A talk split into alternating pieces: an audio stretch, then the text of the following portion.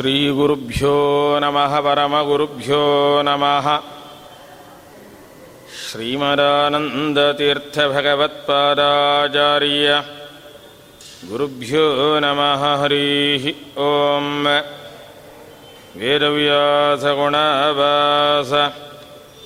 ವಿದ್ಯಾಧೀಶ ಸತಂ ವಶ ಮಾಂ ನಿರಾಶಂ ಗತಕ್ಲೇಶಂ ಕುರುವನಾಶಂ ಹರೇ ನಿಶಂ ವ್ಯಾಸಾಯ ಭವನಾಶಾಯ ಶ್ರೀಶಾಯ ಗುಣರಾಶಯ ಹೃದ್ಯಾಯ ಶುದ್ಧವಿದ್ಯಾಯ ಮಧ್ವಾಯ ಚ ನಮೋ ನಮಃ ಆಚಾರ್ಯಃ ಪವನೋಸ್ಮಾಕಮಾಚಾರ್ಯಾಣಿ ಚ ಭಾರತಿ ದೇವೋ ನಾರಾಯಣಶ್ರೀಶಃ ದೇವಿ ಮಂಗಲದೇವತಾ ಪೃಥ್ವೀಮಂಡಲಮಧ್ಯಸ್ಥಾಃ ಪೂರ್ಣಬೋಧಮತಾನುಗಾಃ ವೈಷ್ಣವಾ ವಿಷ್ಣುಹೃದಯಾಃ ತಾನ್ನಮಸ್ಸೇ ಗುರುನ್ಮಮ ಅಸ್ಮದ್ಗುರುಸಮಾರಂಭಾಂ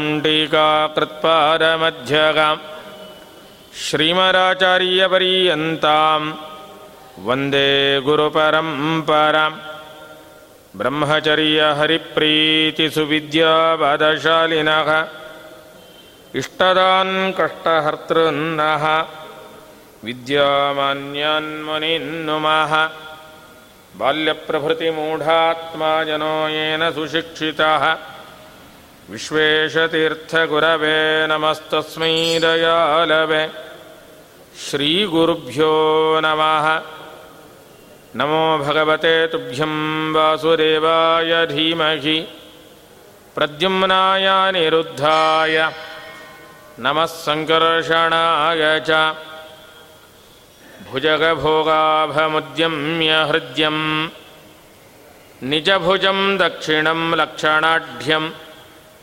ಲಲಿತಮುದ್ಧೃತ್ಯ ವಿಜ್ಞಾನಮುದ್ರಂ ಭಜ ಭಜಾನಂತಮಿತ್ಯಾಲಪಂತಂ ಭವದವೋಷ್ಣೇನ ತಾತಪ್ಯಮಾನಾನ್ ಭುವಿ ಪರಂ ನಾಥಮಪ್ರೇಕ್ಷ್ಯಮಾಣಾನ್ ಭುವನಮನ್ಯೇನ ಚಾನ್ಯೇನ ದೋಷ್ಣ ಭವತು ಭೀರಮ್ಮೇತಿ ನಃ ಸಾಂತ್ವಯಂತಂ ಪ್ರಣತವನ್ ಪ್ರಾಣಿನಾಂ ಪ್ರಾಣಭೂತಂ ಪ್ರಣತಿಭಿಪ್ರೀಣಯೇ ಪೂರ್ಣಬೋಧಂ ಸಮಚರಣಸರೋಜಂ ಸಾಂದ್ರನೀಲಂಬುದಾಭಂ ಜಘನನಿಹಿತಪಾಣಿಂ ಮಂಡನಂ ಮಂಡನಾನಾಂ ತರುಣತುಲಸಿಮಾಲಾಕಂಧರಂ ಕಂಜನೇತ್ರಂ ಸದಯಧವಲಹಾಸಂ ವಿಠ್ಠಲಂ ಚಿಂತಯಾಮಿ ಮನ್ಮನೋಭೀಷ್ಟವರದಂ ಸರ್ವಾಭೀಷ್ಟಫಲಪ್ರದಂ ಪುರಂದರಗುರುಂ ವಂದೇ ರಾಸಶ್ರೇಷ್ಠಂ ದಯಾನಿಧಿಂ ಅಜ್ಞಾನತಿಮಿರಚ್ಛೇದಂ ಬುದ್ಧಿಸಂಪತ್ಪ್ರದಾಯಕಂ ವಿಜ್ಞಾನವಿಮಲಂ ಶಾಂತಂ ವಿಜಯಾಖ್ಯಗುರುಂ ಭಜೆ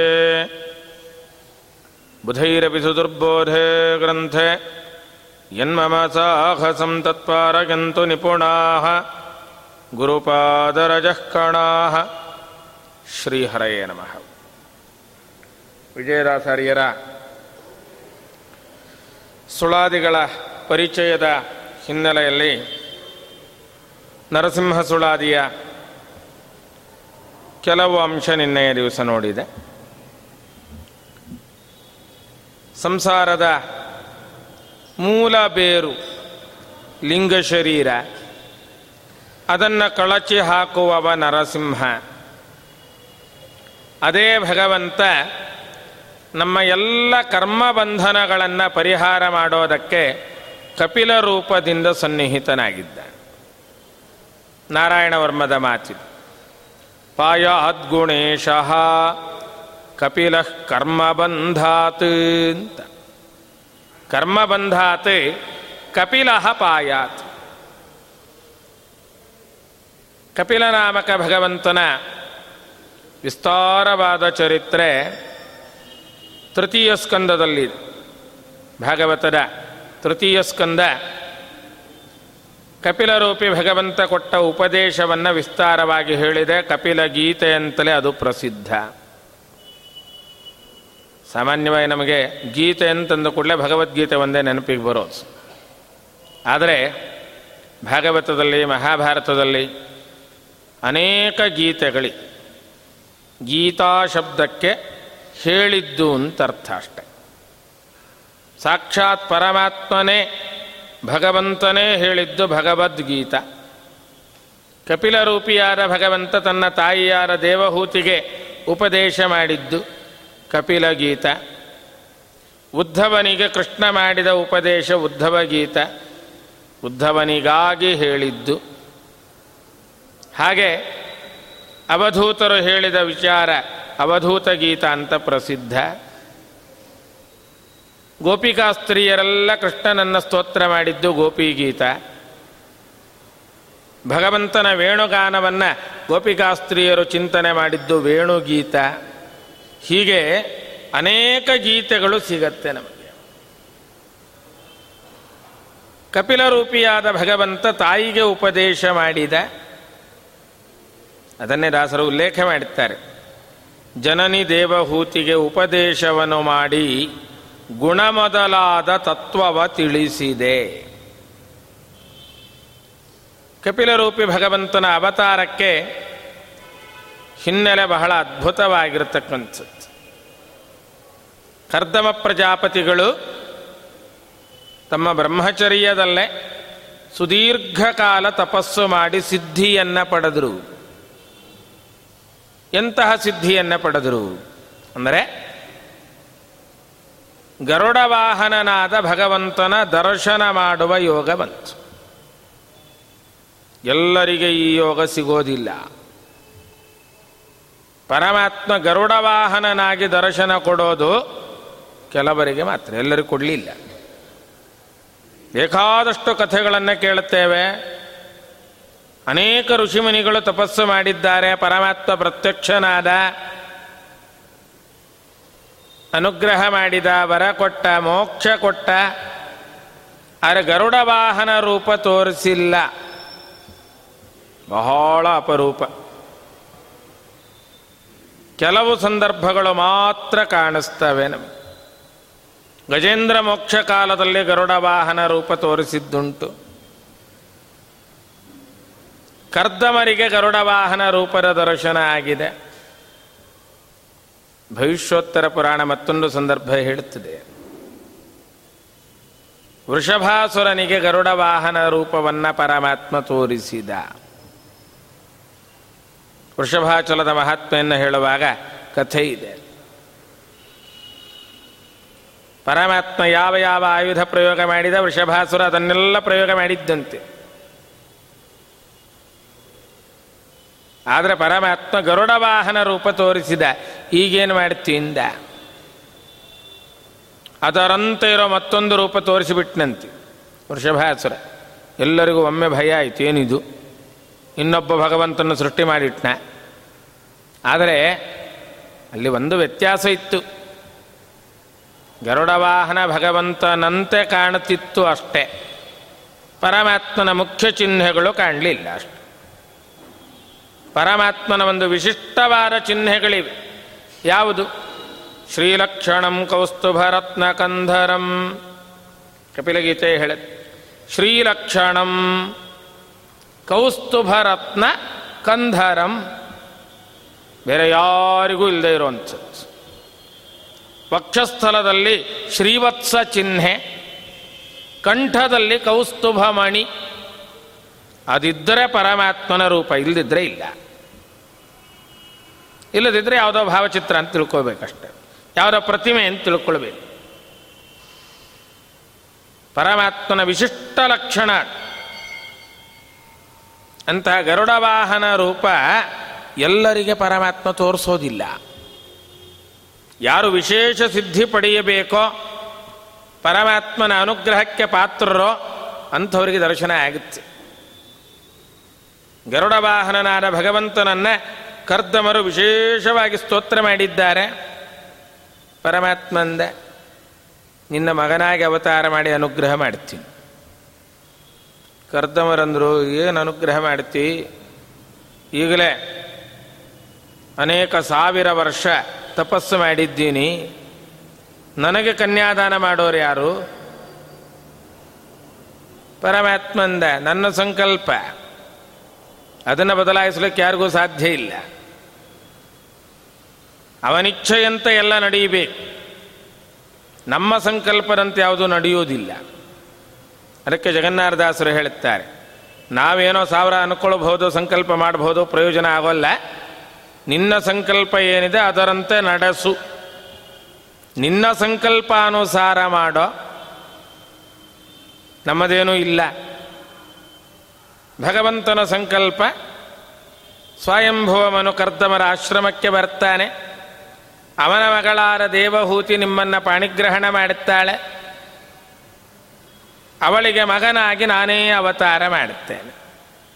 ಎರಡು ಉದ್ದೇಶ, ಒಂದು ನಿಮಗನುಗ್ರಹ, ಇನ್ನೊಂದು ದೇವಹೂತಿಗೂ ಅನುಗ್ರಹ ಮಾಡಬೇಕು, ಮಗನಾಗಿ ಉಪದೇಶ ಮಾಡಿ ಅನುಗ್ರಹ ಮಾಡಬೇಕು.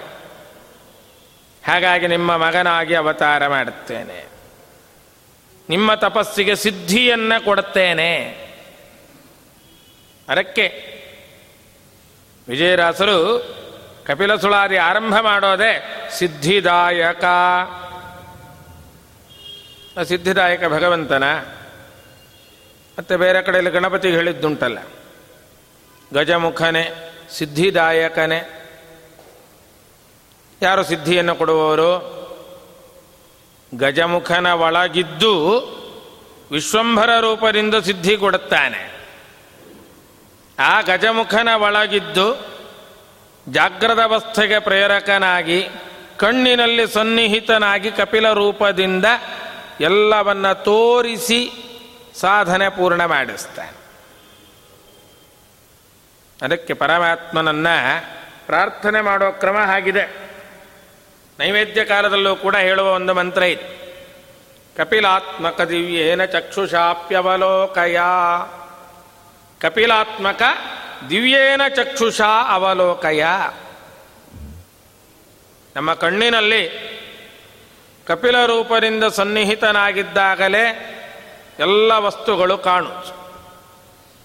ಚಕ್ಷುರಿಂದ್ರಿಯಕ್ಕೆ ಅಭಿಮಾನಿ ಸೂರ್ಯನಾದರೆ ಒಳಗೆ ಕಪಿಲ ರೂಪದಿಂದಿದ್ದು ತೋರಿಸುವವ ಭಗವಂತ. ಹಾಗಾಗಿ ಜಗನ್ನಾಥದಾಸರು ಕೂಡ ಹರಿಕಥಾಮೃತಸಾರದಲ್ಲಿ ಉಲ್ಲೇಖ ಮಾಡುತ್ತಾರೆ, ಕಪಿಲ ಭಾರ್ಗವ ನರಹರಿತ್ರಯ ವಪುಷ ನೇತ್ರದಿ ನಾಸಿಕ ಆಸ್ಯದಿ ಶಫರ ನಾಮಕ ಜಿಹ್ವೆಯಲಿ ದಂತದಲ್ಲಿ ಹಂಸಾಖ್ಯ. ಭಗವಂತನ ವಿಶಿಷ್ಟ ರೂಪಗಳ ಚಿಂತನೆ, ಯಾವ ಯಾವ ಇಂದ್ರಿಯದಲ್ಲಿ ಯಾವ ರೂಪ ಚಿಂತನೆ ಮಾಡಿ. ನೇತ್ರದಿ ಕಪಿಲ, ಕಪಿಲನಾಮಕ ರೂಪದ ಬಗ್ಗೆ ಕೆಲವು ವಿವಾದಗಳು ಅಲ್ಲಲ್ಲಿ ಕಾಣುತ್ತೆ. ಕಪಿಲ ಅನ್ನತಕ್ಕಂಥ ಒಬ್ಬ ಋಷಿ, ಕೆಲವರಂದು ಕಪಿಲ ಅವನೊಬ್ಬ ಋಷಿ, ತಪಸ್ಸು ಮಾಡ್ತಾ ಇದ್ದ, ಅವನ ಭಗವಂತನ ರೂಪ ಅಲ್ಲ. ಯಾಕೆಂದರೆ ಸಗರನ ಮಕ್ಕಳು ಚೆನ್ನಾಗಿ ಬೈದುಬಿಟ್ಟಿದ್ದಾರೆ ನೋಡಿ, ಇದೊಂದು ಕಾರಣ. ಪರಮಾತ್ಮನ ಎಲ್ಲರೂ ಬೈಯುವವರೇ ಈಗಿನ ಕಾಲದಲ್ಲಿ, ಯಾರು ಪರಮಾತ್ಮನ ಅಸ್ತಿತ್ವವೇ ಇಲ್ವೇ? ಕಪಿಲನನ್ನು ಸಗರ ಪುತ್ರರೆಲ್ಲ ನಿಂದನೆ ಮಾಡಿದರು. ಪಾತಾಳದಲ್ಲಿ ತಪಸ್ಸು ಮಾಡ್ತಾ ಕೂತಂಥ ಒಬ್ಬ ಋಷಿ, ಅವನು ಸಾಮಾನ್ಯ ಋಷಿ ಅಲ್ಲ. ಯಾವ ಕಪಿಲನ ತೇಜಸ್ಸಿನಿಂದ ಒಮ್ಮೆ ಕಣ್ಣು ಬಿಟ್ಟು ನೋಡಿದ್ದಕ್ಕೆ ಸಗರನ 60,000 ಮಕ್ಕಳು ಸುಟ್ಟು ಬೂದಿಯಾದರು. ಅಂತಹ ಸಾಮರ್ಥ್ಯ ಕಪಿಲರೂಪಿ ಭಗವಂತನಲ್ಲುಂಟು. ನಾವು ಎದುರಿಗಿದ್ದವರನ್ನು ದುರ್ಗುಟ್ಟು ನೋಡಿದ್ರೆ ಅವ್ರು ಹೇಳ್ತಾರೆ, ನಮ್ಮನ್ನೇನು ನೋಡ್ತೀರಿ, ನಿಮ್ಮ ಕಣ್ಣಲ್ಲೇನು ಬೆಂಕಿ ಇಲ್ಲ, ನಮ್ಮನ್ನೇನು ಮಾಡೋಕ್ಕಾಗಲ್ಲ. ಇನ್ನೂ ಸ್ವಲ್ಪ ದುಷ್ಟರಾದರೆ ಇನ್ನೊಂದು ಶಬ್ದ ಹೇಳೋದು ಉಂಟು, ಜಾಸ್ತಿ ದುರ್ಗುಟ್ಕೊಂಡು ನೋಡಬೇಡಿ, ಕಣ್ಣು ಕಿತ್ತಾಕ್ಬಿಡ್ತೀವಿ ಅಂತ. ಎದುರಿಗಿದ್ದವರನ್ನೇನು ಮಾಡಲಿಕ್ಕಾಗೋದಿಲ್ಲ, ನಾವು ಕೋಪದಲ್ಲಿ ನೋಡ್ಬೋದು ಅಷ್ಟೆ. ಆದರೆ ಭಗವಂತನ ದೃಷ್ಟಿಯಲ್ಲಿ ಎಷ್ಟು ಸಾಮರ್ಥ್ಯ ಇದೆ ಅಂತಂದರೆ ದುಷ್ಟರನ್ನು ಸುಟ್ಟು ಬೂದಿ ಮಾಡುವಷ್ಟು ಸಾಮರ್ಥ್ಯ ಇದೆ. ಅದಕ್ಕೆ ಸ್ಪಷ್ಟ ಸಾಕ್ಷಿ ಸಗರ ಪುತ್ರರ ನಾಶ. ಅದನ್ನೇ ವಿಜಯದಾಸರು ಉಲ್ಲೇಖ ಮಾಡುತ್ತಾರೆ. ಎಣೆಗಾಣೆ ನಿನ್ನ ಲೋಚನದ ಶಕ್ತಿಗೆ ಸಗರ ಜನಪನಂದನರನ್ನು ಭಂಗಿಸಿದೆ. ಅನುಮಾನವಿದಕ್ಕಿಲ್ಲ ನಿನ್ನ ನಂಬಿದ ಮೂಢ ಮನುಜನಿಗೆ ಮಹಾಪದವಿ ಬರುವುದಯ್ಯ. ಕಪಿಲ ಮಂತ್ರೋಪಾಸನೆಯಿಂದ ವಿಶೇಷವಾದ ಸಿದ್ಧಿ. ಆಚಾರ್ಯರು ಕಪಿಲ ಮಂತ್ರವನ್ನು ಕೂಡ ತಂತ್ರಸಾರದಲ್ಲಿ ಹೇಳಿದ್ದುಂಟು. ತಂತ್ರಸಾರದಲ್ಲಿ ಆ ಮಂತ್ರ ಹೇಳಿದ್ದಾರೆ ಅಂದರೆ ಅದಕ್ಕೊಂದು ವೈಶಿಷ್ಟ್ಯ ಇದೆ ಅಂತ ಅರ್ಥ. ಯಾಕೆಂದರೆ ಆಚಾರ್ಯ ತಂತ್ರಸಾರದಲ್ಲಿ ಒಂದು ಮಾತು ಹೇಳುತ್ತಾರೆ, ಬೇರೆ ಯುಗಗಳಲ್ಲಿದ್ದ ಅನೇಕ ಮಂತ್ರಗಳು ಕಲಿಯುಗದಲ್ಲಿ ಬಳಕೆಯಲ್ಲಿಲ್ಲ. ಯಾಕೆಂದರೆ ಅವುಗಳ ಸಾಮರ್ಥ್ಯ ಕ್ಷೀಣ ಆಗಿದೆ. ಕಲೌ ವೀರ್ಯಂ ತಿರೋಹಿತಂ. ಆದರೆ ಕಲಿಯುಗದಲ್ಲೂ ಫಲ ಕೊಡತಕ್ಕಂತಹ ಕೆಲವು ಮಂತ್ರಗಳಿದ್ದಾವೆ, ಅವುಗಳನ್ನೆಲ್ಲ ಇಲ್ಲಿ ಹೇಳಿದ್ದೀವಿ ಅಂತ. ಕಲಿಯುಗದಲ್ಲೂ ಸಿದ್ಧಿ ಕೊಡುವಂತಹ ಮಂತ್ರಗಳು, ಫಲ ಕೊಡುವ ಮಂತ್ರ. ಅದರಲ್ಲೂ ಕೆಲವು ಮಂತ್ರಗಳು ಇನ್ನೂ ವಿಶೇಷ ಫಲ ಕೊಡುತ್ತವೆ. ವಾಸಿಷ್ಠ ವೃಷ್ಣಿಪ್ರವರಾಹ ಮಂತ್ರಾಹ ತತ್ರಾಪಿ ವೀರ್ಯದಾಹ.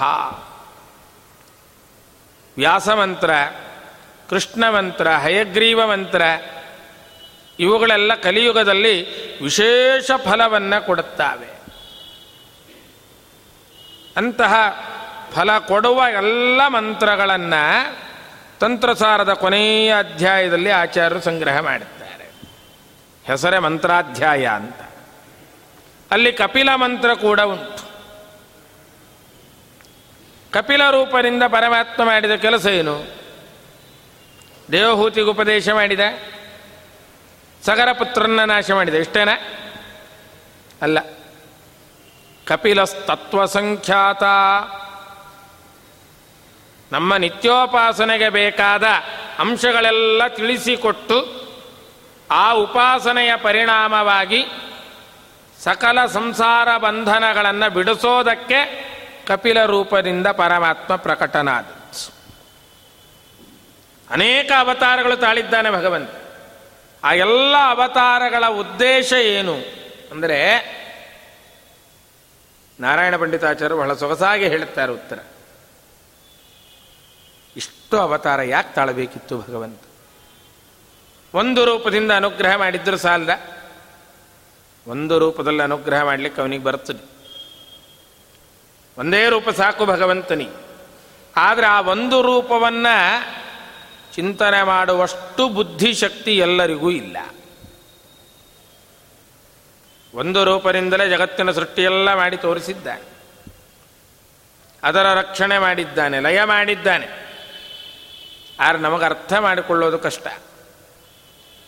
ಸಾಧ್ಯವಿದ್ದಷ್ಟು ಅದು ಸುಲಭ ಆಗಬೇಕು.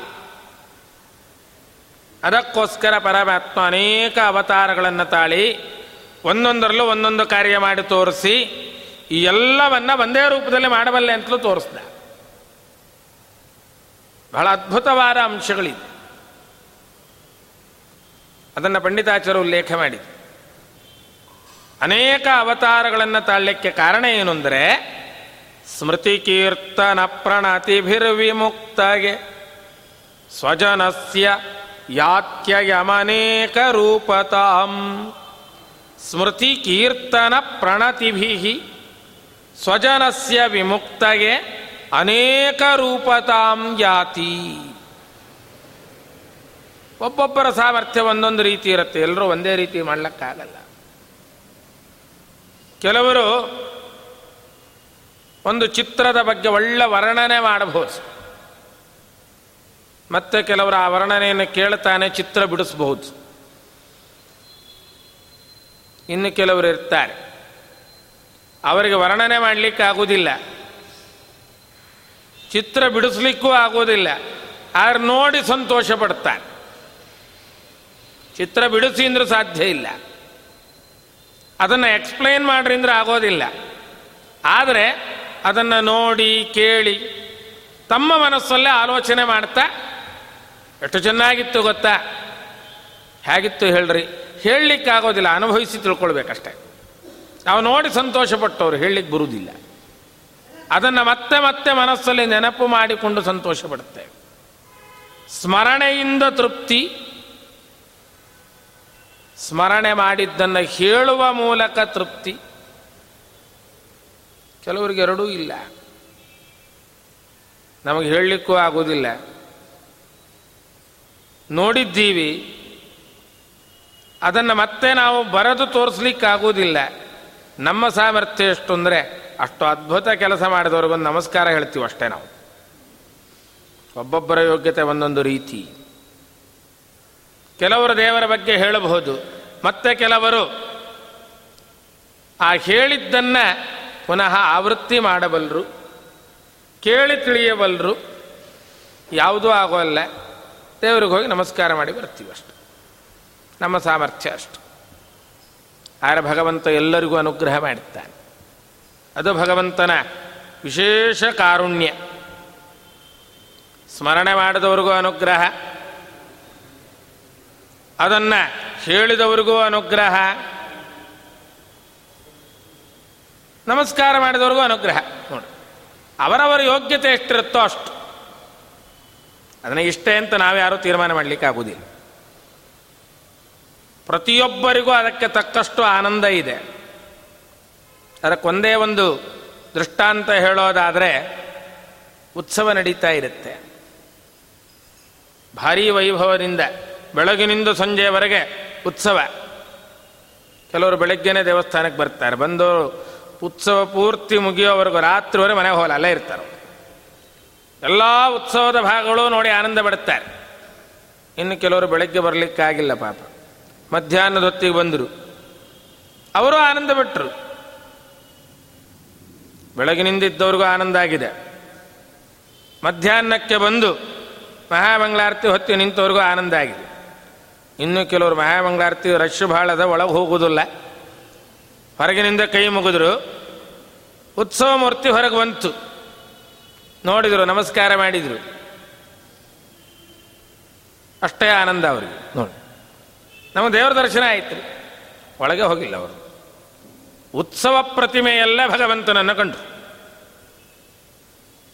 ಇನ್ನೂ ಕೆಲವರಂದರು, ಆ ನೂಕು ನುಗ್ಲಲ್ಲಿ ನಮ್ಗೆ ಹೋಗ್ಲಿಕ್ಕಾಗೋದಿಲ್ಲ, ದೂರದಿಂದಲೇ ಕೈ ಮುಗಿದ್ವಿ, ನಮಸ್ಕಾರ ಮಾಡಿದ್ದೀವಿ, ಆನಂದ ಆಗಿದೆಯಲ್ಲ. ಯಾವುದು ಕಡಿಮೆ ಇದರಲ್ಲಿ, ಯಾವುದು ಹೆಚ್ಚು, ಯಾರೂ ಹೇಳಲಿಕ್ಕಾಗೋಲ್ಲ. ಅವನಿಗದೇ ತೃಪ್ತಿ. ಕೆಲವರು ಸೇವೆ ಮಾಡಿಸಿ ರಥೋತ್ಸವ ಆರಂಭದಿಂದ ಕೊನೆಯವರೆಗೂ ರಥದ ಜೊತೆಗೆ ಬಂದಿರ್ತಾರೆ, ಅವರು ರಥೋತ್ಸವದಲ್ಲೇ ಪಾಲ್ಗೊಂಡ್ರು, ಆನಂದ ಬಿಟ್ಟರು. ಕೆಲವರು ಮಧ್ಯದಲ್ಲಿ ಬಂದರು, ಹಗ್ಗದ ಮೇಲೆ ಕೈ ಇಟ್ಟರು, ನಾವು ರಥ ಎಳೆದಿದ್ದೀವಿ ಅಂತ ಹೇಳಿ ಹೋದರು ಅಷ್ಟೇ. ಆದರೆ ಅವ್ರಿಗೂ ತೃಪ್ತಿ ಇದೆ, ನಾವು ರಥೋತ್ಸವದಲ್ಲಿ ಭಾಗವಹಿಸಿದ್ವಿ. ಪರಮಾತ್ಮ ಅವ್ರಿಗೂ ಅನುಗ್ರಹ ಮಾಡಿದ್ದಾನೆ. ಅವರವರ ಯೋಗ್ಯತೆಗೆ ತಕ್ಕಷ್ಟು ಅವಕಾಶ ಇದೆ, ಅದನ್ನು ಬಳಸಿಕೊಂಡು ಭಗವಂತನ ಉಪಾಸನೆ ಮಾಡಿ ಅನುಗ್ರಹ ಪಡೆಯಬಹುದು. ಪರಮಾತ್ಮ ಪ್ರತಿಯೊಬ್ಬರಿಗೂ ಅನುಗ್ರಹ ಮಾಡುತ್ತಾನೆ, ಯಾರನ್ನೂ ತಿರಸ್ಕಾರ ಮಾಡಲಿಲ್ಲ. ಪರಮಾತ್ಮ ಯಾರಿಗೂ ದ್ವೇಷವೂ ಮಾಡಲಿಲ್ಲ, ಯಾರಿಗೂ ಪುರಸ್ಕಾರವೂ ಇಲ್ಲ, ತಿರಸ್ಕಾರವೂ ಇಲ್ಲ. ಗೀತೆ ಸ್ಪಷ್ಟವಾಗಿ ಹೇಳುತ್ತೆ ನೋಡಿ, ಕೃಷ್ಣ ಹೇಳಿದ ಮಾತು, ನಮೇ ದ್ವೇಷೋಸ್ತಿ ನ ಪ್ರಿಯ. ಇವನು ನನಗೆ ತುಂಬ ಆತ್ಮೀಯ, ಇವನಿಗೆ ಮಾತ್ರ ಅನುಗ್ರಹ ಮಾಡ್ತೀನಿ. ಇವನನ್ನು ಕಂಡ್ರೆ ನಂಗಾಗಲ್ಲ, ಅವನಿಗೆ ದರ್ಶನನೇ ಕೊಡಲ್ಲ. ಯಾವತ್ತಾರ ದೇವರು ಹೇಳಿದ್ದಾನೇನು? ಇಲ್ಲ. ಎಲ್ಲರಿಗೂ ಅವರವರ ಯೋಗ್ಯತೆಗೆ ತಕ್ಕಷ್ಟು ಅನುಗ್ರಹ ಭಗವಂತ ಮಾಡ್ತಾ ಇದ್ದಾನೆ. ಹಾಗಾಗಿ ಅವನನ್ನು ಸಮ ಅಂತಂತೇವೆ, ದೋಷ ಇಲ್ಲ ಭಗವಂತನಿಗೆ. ದಾಸರು ಬಹಳ ಸೊಗಸಾರ ಶಬ್ದ ಬಳಸ್ತಾರೆ, ಪರಮಶುದ್ಧಾತ್ಮ ಸುಗುಣ ಸಾಂದ್ರ ಸುಖವಾರಿಧಿ. ಪರಮಶುದ್ಧಾತ್ಮ ಅವನು, ಅವನಲ್ಲಿ ಯಾವ ದೋಷವೂ ಇಲ್ಲ.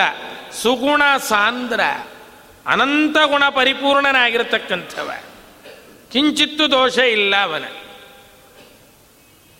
ಸುಖವಾರಿಧಿ. ಯಾವತ್ತೂ ದುಃಖಪಟ್ಟವನಲ್ಲ, ಅವನನ್ನು ನಂಬಿದವರಿಗೆ ದುಃಖ ಇಲ್ಲ, ಅವನಿಗೆಲ್ಲಿಂದ ದುಃಖ ಬರಬೇಕು ಅಲ್ಲ. ಅವನು ನಂಬಿದವ್ರಿಗೆ ದುಃಖ ಇಲ್ಲದೆ ಇರಬಹುದು ರೀ, ಅವನಿಗೆ ಯಾಕೆ ದುಃಖ ಇರಬಾರ್ದು? ನಾವು ಯಾರದ್ದೋ ಸಹಾಯ ಪಡ್ಕೊಂಡು ನಮ್ಮ ಸಮಸ್ಯೆ ಪರಿಹಾರ ಮಾಡಿಕೊಂಡು ಸುಖವಾಗಿದ್ದೀವಿ, ನಮಗೆ ಸಹಾಯ ಮಾಡಿದವರು ಕಷ್ಟದಲ್ಲಿರಲ್ಲೇನು? ಪರಮಾತ್ಮನ ನಂಬಿದವರಿಗೆ ಸುಖ ಇದೆ, ಅವನಿಗೆ ದುಃಖ ಹೇಗೆ ಬರುತ್ತೆ ಅಂತಂದರೆ, ಅದಕ್ಕೆ ಪಾದಿರಾಜರು ಒಂದು ಒಳ್ಳೆ ದೃಷ್ಟಾಂತ ಕೊಡುತ್ತಾರೆ. ಅವನಿಗೆ ದುಃಖ ಇದ್ದರೆ ಬೇರೆಯವರ ದುಃಖ ಅವನೆಲ್ಲ ಪರಿಹಾರ ಮಾಡೋಕ್ಕಾಗತ್ತೆ. ಉದಾಹರಣೆ ಬಹಳ ಸೊಗಸಾರುತ್ತೆ.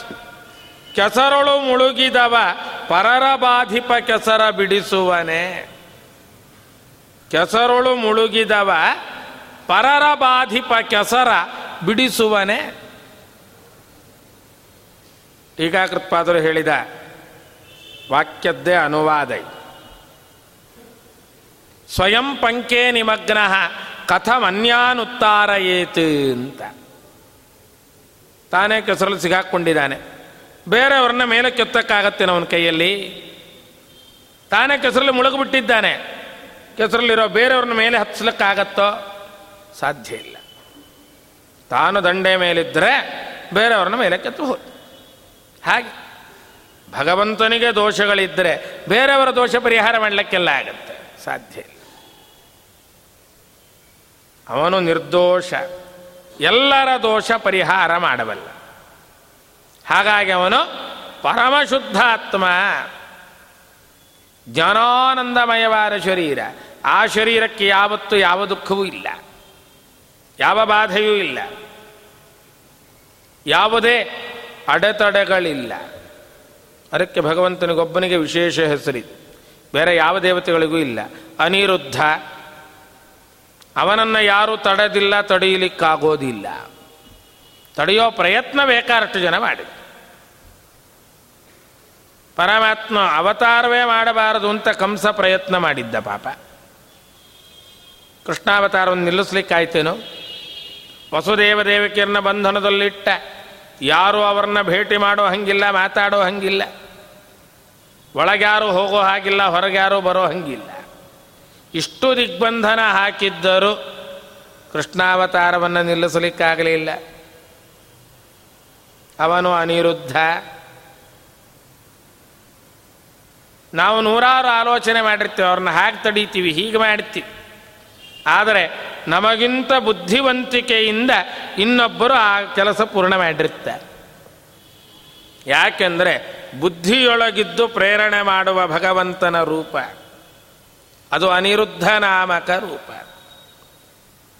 ಜಗನ್ನಾಥದಾಸರು ಉಲ್ಲೇಖ ಮಾಡಿದ್ದಿದೆ, ಬುದ್ಧಿಯಾದಿ ಇಂದ್ರಿಯಗಳೊಳಗಿದ್ದು ತತ್ಪತಿಗಳ ಒಳಗಿದ್ದು ಬಹುವಿಧ ಚೇಷ್ಟೆಗಳ ಮಾಡಿ ಅನಿರುದ್ಧನೆಂದೆನಿಸುವಿ.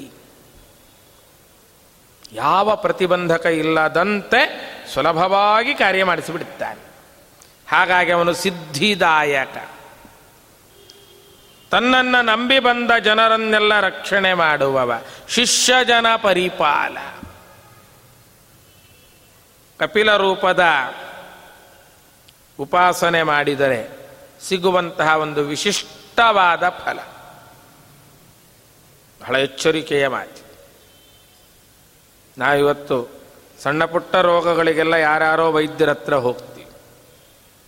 ಬಹಳ ದೊಡ್ಡ ವೈದ್ಯ ನಮ್ಮಲ್ಲೇ ಇದ್ದಾನೆ, ಅವನನ್ನು ಮರೆತಿದ್ದೀವಿ. ದಾಸರಂತ ವೆಂಕಟನೆಂಬ ವೈದ್ಯ ಬಂದ. ಪರಮಾತ್ಮನಿಗೊಂದು ವಿಶೇಷ ಹೆಸರು ವೆಂಕಟೇಶ. ಬಹಳಷ್ಟು ಜನ ಹೆಸರಿಟ್ಕೊಳ್ತಾರೆ ಇವರು. ಆದರೆ ವಾಸ್ತವಿಕವಾಗಿ ಅದರ ಅರ್ಥ ಏನು ಅಂದರೆ, ವೆಂಕಟ ಶಬ್ದಕ್ಕೆ ಪಾಪನಾಶ ಮಾಡುವವ ಅಂತರ್ಥ. ಭವಿಷ್ಯೋತ್ತರ ಪುರಾಣವೇ ಹೇಳುತ್ತೀ ಮಾತನ್ನು, ಸರ್ವ ಪಾಪಾನಿ ವೇಂ ಪ್ರಾಹು ಕಟಃ ತದ್ದಾಹ ಉಚ್ಯತೆ. ವೇಮ್ ಅಂದರೆ ಸಕಲ ಪಾಪಗಳು, ಅವುಗಳನ್ನು ಕಟ ಅಂದರೆ ಸುಟ್ಟು ಹಾಕೋನು ಅಂತ ಅರ್ಥ. ಪಾಪನಾಶ ಮಾಡುವ ಅನೇಕ ಕರ್ಮ ಆಚರಣೆಗಳಿಗೆಲ್ಲ ಅಧಿಪತಿಯಾಗಿರುವವ ವೆಂಕಟೇಶ ಕಪಿಲ ರೂಪದಿಂದ ಈ ಕೆಲಸ ಮಾಡಿರ್ತಾರೆ. ಎಲ್ಲಿಯವರೆಗೆ ಪಾಪಗಳಿರುತ್ತೋ ಅಲ್ಲಿಯವರೆಗೆ ರೋಗಗಳಿರುತ್ತೆ ನಮಗೆ. ಪಾಪಕ್ಕೂ ರೋಗಕ್ಕೂ ಏನು ಲಿಂಕು, ಸಂಬಂಧ ಬೇಕಲ್ವ? ಅಂದರೆ ಯಾವ ಯಾವ ಪಾಪ ಇದ್ದರೆ ಏನೇನು ರೋಗ ಬರುತ್ತದೆ ಅಂತ ಒಂದು ದೊಡ್ಡ ಲಿಸ್ಟೇ ಗರುಡ ಪುರಾಣ ಕೊಡತ್ತೆ. ಏನ ಏನ ಚ ಪಾಪೇನ ಯದ್ಯತ್ ಚಿಹ್ನಂ ಪ್ರಜಾಯತೆ. ಗರುಡ ದೇವರು ಕೇಳಿದ ಪ್ರಶ್ನೆ ಇದು. ಯಾವ ಪಾಪದ ಲೇಷ ಇದ್ದರೆ ದೇಹದಲ್ಲಿ ಯಾವ ರೋಗ ಕಾಣಿಸ್ಕೊಳ್ಳತ್ತೆ? ಪರಮಾತ್ಮ ಅದಕ್ಕೆಲ್ಲ ಉತ್ತರ ಕೊಟ್ಟ. ಈ ಪಾಪ ಎಲ್ಲ ನಾಶ ಆಗಿಬಿಟ್ರೆ ಯಾವ ರೋಗವೂ ಇಲ್ಲ, ನಿಶ್ಚಿಂತರಾಗಿ ಭಗವಂತನ ಉಪಾಸನೆ ಮಾಡು. ಕಪಿಲ ರೂಪದಿಂದ ಬಹುಮುಖ್ಯವಾದ ರೋಗ ಪರಿಹಾರ ಮಾಡುತ್ತಾನಂತೆ ಭಗವಂತ. ಇವತ್ತು ಯಾರನ್ನ ಕೇಳ್ರಿ ಒಂದೇ, ಏನು ರೀ ಬಹಳ ಒದ್ದಾಡ್ತಾ ಇದ್ದೀರಿ ಏನಂತೆ? ಹಾರ್ಟ್ ಪೇಷಂಟು ಮೊದಲು ಬರೋದೇ. ಆ ಮುಖ್ಯವಾದ ಅಂಶ ಹೃದಯದಲ್ಲಿ ಭಗವಂತನನ್ನು ಚಿಂತನೆ ಮಾಡಲಿಲ್ಲ ಮತ್ತು ರೋಗ ಬರದೆ ಇನ್ನೇನಾಗತ್ತೆ? ಯಾರನ್ನು ಕರೀಬೇಕೋ ಕರೀಲಿಲ್ಲ, ಬೇಡದೇ ಇದ್ದವರು ಅಲ್ಲಿ ಬಂದು ಕೂತ್ಕೊಂಡ್ಬಿಟ್ಟಿದ್ದಾರೆ. ಹೃದಯ ಮಧ್ಯದಲ್ಲಿ ಭಗವಂತನ ಚಿಂತನೆ ಮುಖ್ಯ ಮಾಡಬೇಕು. ನಾವು ಮನಸ್ಸಲ್ಲಿ ಏನೇನೋ ಇಟ್ಕೊಳ್ತೀವಿ, ಇಟ್ಕೊಳ್ಬೇಕಾದ್ದವನನ್ನು ಇಟ್ಕೊಳ್ಳಿಲ್ಲ ಅಷ್ಟೆ. ಮನುಷ್ಯರಿಗೆ ಉಪಾಸನೆ ಮಾಡಲಿಕ್ಕಿರುವ ಪ್ರಧಾನ ಸ್ಥಾನ ಅದು ಹೃದಯ. ಬ್ರಹ್ಮಸೂತ್ರವೇ ಹೇಳುತ್ತೆ, ಹೃದಯಪೇಕ್ಷೆಯಾತು ಮನುಷ್ಯಾಧಿಕಾರತ್ವಾತ್. ಮನುಷ್ಯರು ಉಪಾಸನೆ ಮಾಡಬೇಕಾದ್ದು ಹೃದಯ ಮಧ್ಯದಲ್ಲಿ. ಅದಕ್ಕೆ ಭಗವಂತನ ನಿತ್ಯ ಪ್ರಾರ್ಥನೆ ಮಾಡೋದು ಹೃದಯೇ ಕುರು ಸಂವಾಸಂ ಶ್ರೀಯಾಸಹ ಜಗತ್ಪತೆ. ನಮ್ಮ ಹೃದಯದಲ್ಲಿ ಲಕ್ಷ್ಮೀ ಸಮೇತನಾಗಿ ವಾಸ ಮಾಡೋ. ನಾವು ಪರಮಾತ್ಮನ ಕರೀಲಿಲ್ಲ, ಅವನು ಬರಲಿಲ್ಲ. ಮನೆ ಖಾಲಿ ಇದ್ದರೆ ಯಾರ್ಯಾರೋ ಬಂದು ಸೇರ್ಕೊಳ್ಳುತ್ತಾರೆ. ಮನೆಯನ್ನು ಭದ್ರವಾಗಿಡಬೇಕಲ್ವ, ಅದರಲ್ಲಿ ಒಬ್ಬರು ಇರಬೇಕು, ಬೇರೆಯವರು ಬರೋಲ್ಲ. ಯಾರು ಇಲ್ಲದಿದ್ದರೆ ಇನ್ಯಾರೋ ಬಂದು ಸೇರ್ಕೊಳ್ತಾರೆ. ಪರಮಾತ್ಮ ಅಲ್ಲಿದ್ದರೆ ಬೇರೆಯವರು ಬರಲಿಕ್ಕೆ ಅವಕಾಶ ಇಲ್ಲ. ಹೃದಯ ಮಧ್ಯದಲ್ಲೇ ಭಗವಂತನ ಚಿಂತನೆ ಮಾಡಬೇಕು ಅಂತ ನಾರಾಯಣೋಪನಿಷತ್ತು ಸ್ಪಷ್ಟವಾಗಿ ಹೇಳುತ್ತೆ. ತತ್ರಾಪಿ ದಕ್ರಂ ಗಗನಂ ವಿಶೋಕಃ ತಸ್ಮಿನ್ ಯದಂತಃ ತದುಪಾಸಿತವ್ಯಂ. ಹೃದಯ ಮಧ್ಯದಲ್ಲಿ ಯಾರಿದ್ದಾನೆ ಅವನನ್ನು ಚಿಂತನೆ ಮಾಡಿ. ಅವನಿದ್ದಾನೆ ಅಂತಲೇ ನಾವು ಆಲೋಚನೆ ಮಾಡಲಿಲ್ಲ, ಅದು ಖಾಲಿಯಾಗಿ ಉಳಿಯಿತಲ್ಲ. ಮತ್ತು ದೈತ್ಯರಿಗೆಲ್ಲ ಬರ್ಲಿಕ್ಕೆ ಅವಕಾಶ ಇದೆ. ದೈತ್ಯರು ಪ್ರವೇಶ ಮಾಡಿದರೋ ಎಲ್ಲ ರೋಗಗಳು ಬರುತ್ತೆ. ಜೊತೆಗೆ ಪರಮಾತ್ಮ ಇದ್ದ ಬೇರೆಯವ್ರಿಗೆ ಅವಕಾಶವೇ ಇಲ್ಲ. ಭಗವಂತನ ವಿಚಿಷ್ಟ ಸನ್ನಿಧಾನ ಹೃದಯ ಮಧ್ಯದಲ್ಲಿ. ಆಗ ಬೇರೆಯವರು ಬರಲಿಕ್ಕೆ ಅವಕಾಶವೇ ಇಲ್ಲ. ಅಲ್ಲಿದ್ದುಕೊಂಡು ನಮ್ಮ ಬುದ್ಧಿಯನ್ನು ಪ್ರಚೋದನೆ ಮಾಡಬೇಕು. ನಾರಾಯಣ ರೂಪದಿಂದ ಕಪಿಲ ರೂಪದಿಂದ ಇರ್ತಾನೆ. ಅದಕ್ಕೆ ಸೂರ್ಯ ಸೂಕ್ತವೂ ಆ ಮಾತು ಹೇಳಿತು. ಕಪಿಲ ರೂಪಿ ಭಗವಂತನ ಚಿಂತನೆ ಮಾಡುವಾಗಲೂ ಅದೇ ಅಂಶವನ್ನು ದಾಸರು ತೋರಿಸಿಕೊಡುತ್ತಾರೆ. ನೋಡಿ, ಸೂರ್ಯ ಸೂಕ್ತ ಸ್ಪಷ್ಟವಾಗಿ ಹೇಳುತ್ತೆ, ನಾವದನ್ನು ಗಮನಿಸಲೇ ಇಲ್ಲ. ಯಜ್ಞೋಪವೀತ ಹಾಕ್ಕೊಳ್ಬೇಕಾದ್ರೆ ಸೂರ್ಯ ಸೂಕ್ತ ಹೇಳಬೇಕು. ಸೂರ್ಯ ಸೂಕ್ತರ ಒಂದು ಮಾತು ಸ್ಪಷ್ಟ ಹೇಳುತ್ತೆ, ಸೂರ್ಯಾಂತರ್ಗತನಾದ ಭಗವಂತನನ್ನ ಪ್ರಾರ್ಥನೆ ಮಾಡುವುದು ಏನಂತ. ಹೃದ್ರೋಗಂ ಮಮ ಸೂರ್ಯ ಹರಿಮಾಣಂಚನಾಶಯ. ಹೇ ಸೂರ್ಯ, ಮಮ ಹೃದ್ರೋಗಂ ನಾಶಯ, ಹೃದಯದ ರೋಗ ಪರಿಹಾರ ಮಾಡು. ಹೃದಯ ರೋಗ ಪರಿಹಾರ ಆಗುವುದು ಭಗವಂತನ ಸೂರ್ಯಾಂತರ್ಗತ ರೂಪದಿಂದ. ಆ ರೂಪ ವಿಶೇಷವಾಗಿ ಕಪಿಲ ನಾಮಕ ರೂಪ. ಅದನ್ನೇ ದಾಸರು ಬಿಡಿಸಿ ಹೇಳ್ತಾರೆ, ಹೃದ್ರೋಗ ನಾಶ ವೈಕುಂಠವಾಸ. ಹೃದ್ರೋಗ ನಾಶ, ಹೃದಯದ ರೋಗ ಕಳೆಯುವವ. ಹೃದಯದ ರೋಗ ಹ್ಯಾಕೆ ಕಳೆಯೋದು? ಏಕಾಗ್ರತೆಯಿಂದ ಭಗವಂತನ ಚಿಂತನೆ ಮಾಡೋದರಿಂದ. ಎಲ್ಲಿಯವರೆಗೆ ಮನಸ್ಸು ಅವ್ಯವಸ್ಥಿತವಾಗಿರುತ್ತೆ, ವಿಕ್ಷಿಪ್ತವಾಗಿರುತ್ತೆ, ನೂರಾರು ಆಲೋಚನೆಗಳು, ಒತ್ತಡಗಳು ಹೆಚ್ಚಾಗುತ್ತೆ. ಎಲ್ಲಿಯವರೆಗೆ ನಮಗೆ ಪ್ರೆಷರ್ ಇರುತ್ತೋ ಬಿ ಪಿ ರೈಸ್ ಆಗುತ್ತೆ. ಅಷ್ಟು ಸಿಂಪಲ್. ಯಾವ ವಿಷಯಕ್ಕೂ ತಲೆ ಕೆಡಿಸಿಕೊಳ್ಳದೆ ಶ್ರೀ ವಿಷ್ಣು ಪ್ರೇರಣೆಯ ಶ್ರೀ ವಿಷ್ಣು ಪ್ರೀತ್ಯರ್ಥಂತಿರೋರಿಗೆ ಯಾವ ರೋಗವೂ ಇಲ್ಲ. ನಾವದನ್ನು ಬಿಟ್ವಿ, ಯಾರ್ಯಾರದ್ದೋ ಪ್ರೇರಣೆ ಪಡ್ಕೊಳ್ಳಿಕ್ಕೆ ಹೋಗ್ತೀವಿ. ಅವ್ರು ಹೇಳಿದರು, ಇವ್ರು ಹೇಳಿದರು, ಅವ್ರನ್ನ ಕೇಳದೆ ಇವ್ರು ಹೇಳಿದ್ರಂತೆ ನಡ್ಕೊಂಡೆ, ಆಗಲಿಲ್ಲ, ಅವ್ರು ಹೇಳಿದಾಗ ಮಾಡಿದೆ, ಕೆಲಸ ಆಗಿಲ್ಲ. ಭಗವಂತ ಹೇಳಿದಾಗ ಮಾಡಿದ್ದೀವೋ? ಮೊದಲು ಆದೇಶ ಕೊಟ್ಟವನು ಅವನು. ಏವಂ ಉಪಾಸಿತವ್ಯಂ ಏವಮುಚೈತದುಪಾಸ್ಯಂ ಉಪನಿಷತ್ತು ಹೇಳಿ. ಪರಮಾತ್ಮನ ಆದೇಶ, ನೀನು ಹೀಗಿರು. ನಾವು ಹಾಗ್ಯಾಕಿರಬೇಕು ಅಂದ್ವಿ, ಚಿಂತೆ ಹೆಚ್ಚಾಯಿತು. ಭಗವಂತ ಹೇಳಿದಂತೆ ಇದ್ದವರಿಗಾವುದೂ ಚಿಂತೆ ಬರಲಿಲ್ಲ. ಅದನ್ನೇ ದೇವಹೂತಿ ಕೇಳಿದ ಪ್ರಶ್ನೆ ಗಮನಿಸಬೇಕು ನಾವು. ದೇವಹೂತಿ ಪ್ರಶ್ನೆ ಕೇಳುತ್ತಾಳೆ, ಮಗ ಅಂತ ಕೇಳಲಿಲ್ಲ, ಭಗವಂತ ಅಂತ ಕೇಳುತ್ತಾಳೆ. ಬಹಳ ಒಳ್ಳೆ ಶಬ್ದ ದೇವಹೂತಿ ಬಳಸಿತ್ತು. ನಿರ್ವಿಣ್ಣ ನಿತರಾಂ ಭೂಮನ್ ಅಸದಿಂದ್ರಿಯತರ್ಷಣಾತ್. ಹೇ ಭೂಮನ್, ಅಸದಿಂದ್ರಿಯತರ್ಷಣಾತ್ ನಿತರಾಂ ನಿರ್ವಿಣ್ಣಾಹ. ಇವತ್ತಿನವರೆಗೆ ನಾವು ಮಾಡಿದ್ದು ಒಂದೇ ಕೆಲಸ. ಯಾವ ಯಾವ ಇಂದ್ರಿಯ ಏನೇನು ಕೇಳ್ತೋ ಅದನ್ನು ಕೊಡ್ತಾ ಬಂದ್ವಿ ಅಷ್ಟೇ. ನಾವು ಹೇಳಿದಂತೆ ಕೇಳೋ ಹಾಗೆ ಇಂದ್ರಿಯಗಳನ್ನು ಇಟ್ಕೊಳ್ಳಿಲ್ಲ. ಇಂದ್ರಿಯ ಹೇಳಿದಾಗ ನಾವು ಕೇಳ್ತಾ ಹೋಗಿದ್ವಿ. ಕಣ್ಣು ಏನೋ ನೋಡ್ತೋ, ಅದು ಬೇಕು ಅಂತು, ಅದನ್ನು ತಂದು ಮನೆಯಲ್ಲಿ ಇಟ್ಕೊಂಡ್ವಿ. ಇನ್ನೊಂದನ್ನು ನೋಡ್ತೋ, ಅದನ್ನು ಕೇಳ್ತು. ನೋಡಿದ್ದೆಲ್ಲ ಕೇಳುತ್ತೆ, ಕೇಳೋ ಕ್ರಮ ಬೇರೆ. ಯಾರೋ ಹೇಳಿದಾಗ ನೋಡಬೇಕು ಅಂತ ಕೇಳತ್ತೆ, ನೋಡಿದ ಮೇಲೆ ಇನ್ನೂ ಒಂದು ಸಲ ನೋಡಬೇಕು ಅನ್ನತ್ತೆ, ಆಮೇಲೆ ನೋಡ್ತಾನೇ ಇರಬೇಕು ಅನ್ನತ್ತೆ. ಆ ನೋಡ್ತಾನೇ ಇರಬೇಕಾದ್ರೆ ನಮ್ಮ ಹತ್ರನೇ ಅದು ಇರಬೇಕು ಅಂತ ಅನ್ನತ್ತೆ. ನಮ್ಮ ಹತ್ರ ಇದ್ರೂ ಸಾಲದು, ನಮ್ಮ ಕೈಯಲ್ಲೇ ಇರಬೇಕು. ನೋಡಿ ಎಷ್ಟು ಆಸೆಗಳು ನಮಗೆ. ನೋಡಲಿಲ್ಲ, ನೋಡಬೇಕು, ನೋಡಿದ ಮೇಲೆ ತೃಪ್ತಿ ಇಲ್ಲ, ಮತ್ತೆ ಮತ್ತೆ ನೋಡಬೇಕು. ಅಯ್ಯೋ ಎಲ್ಲೋ ಇದ್ರೆ ಮತ್ತೆ ಮತ್ತೆ ನೋಡೋಕ್ಕಾಗಲ್ಲ, ನಮ್ಮ ಮನೇಲಿ ತಂದಿಟ್ಕೊಂಬೇಡ. ಹಂತ ಹಂತವಾಗಿ ಅಭಿಮಾನ ಹೆಚ್ಚುತ್ತಾ ಹೋಗುತ್ತೆ. ಇಂದ್ರಿಯ ಹೇಳಿದ ಹಾಗೆ ಕೇಳಿದ್ರು ಇದು, ನೋಡದಿದ್ರು ಚಿಂತೆ ಇಲ್ಲ, ಹೇಗಿದ್ದೀವಿ ಹಾಗಿರೋಣ. ಒಂದೆರಡು ದಿನ ಮನಸ್ಸು ಆಚೆ ಈಚೆ ಆಗತ್ತೆ, ಕ್ರಮೇಣ ಇಲ್ಲ, ಏನಾದರೂ ಬರಲ್ಲ ಅಂತ ತೀರ್ಮಾನ ಆದ್ಮೇಲೆ ಮುಗೀತು ಅಷ್ಟೆ, ಅದನ್ನು ಮರೀತಿ. ಗೀತೆ ಹೇಳಿದ ಮಾತು ಬೇರೆ ಇನ್ನೇನಲ್ಲ. ವಿಷಯ ವಿನಿವರ್ತಂತೆ ನಿರಾಹಾರಸ್ಯ ದೇಹಿನಃ. ಅದಕ್ಕೆ ಆಹಾರ ಕೊಟ್ಟಷ್ಟು ಹಸಿವು ಹೆಚ್ಚಾಗತ್ತೆ.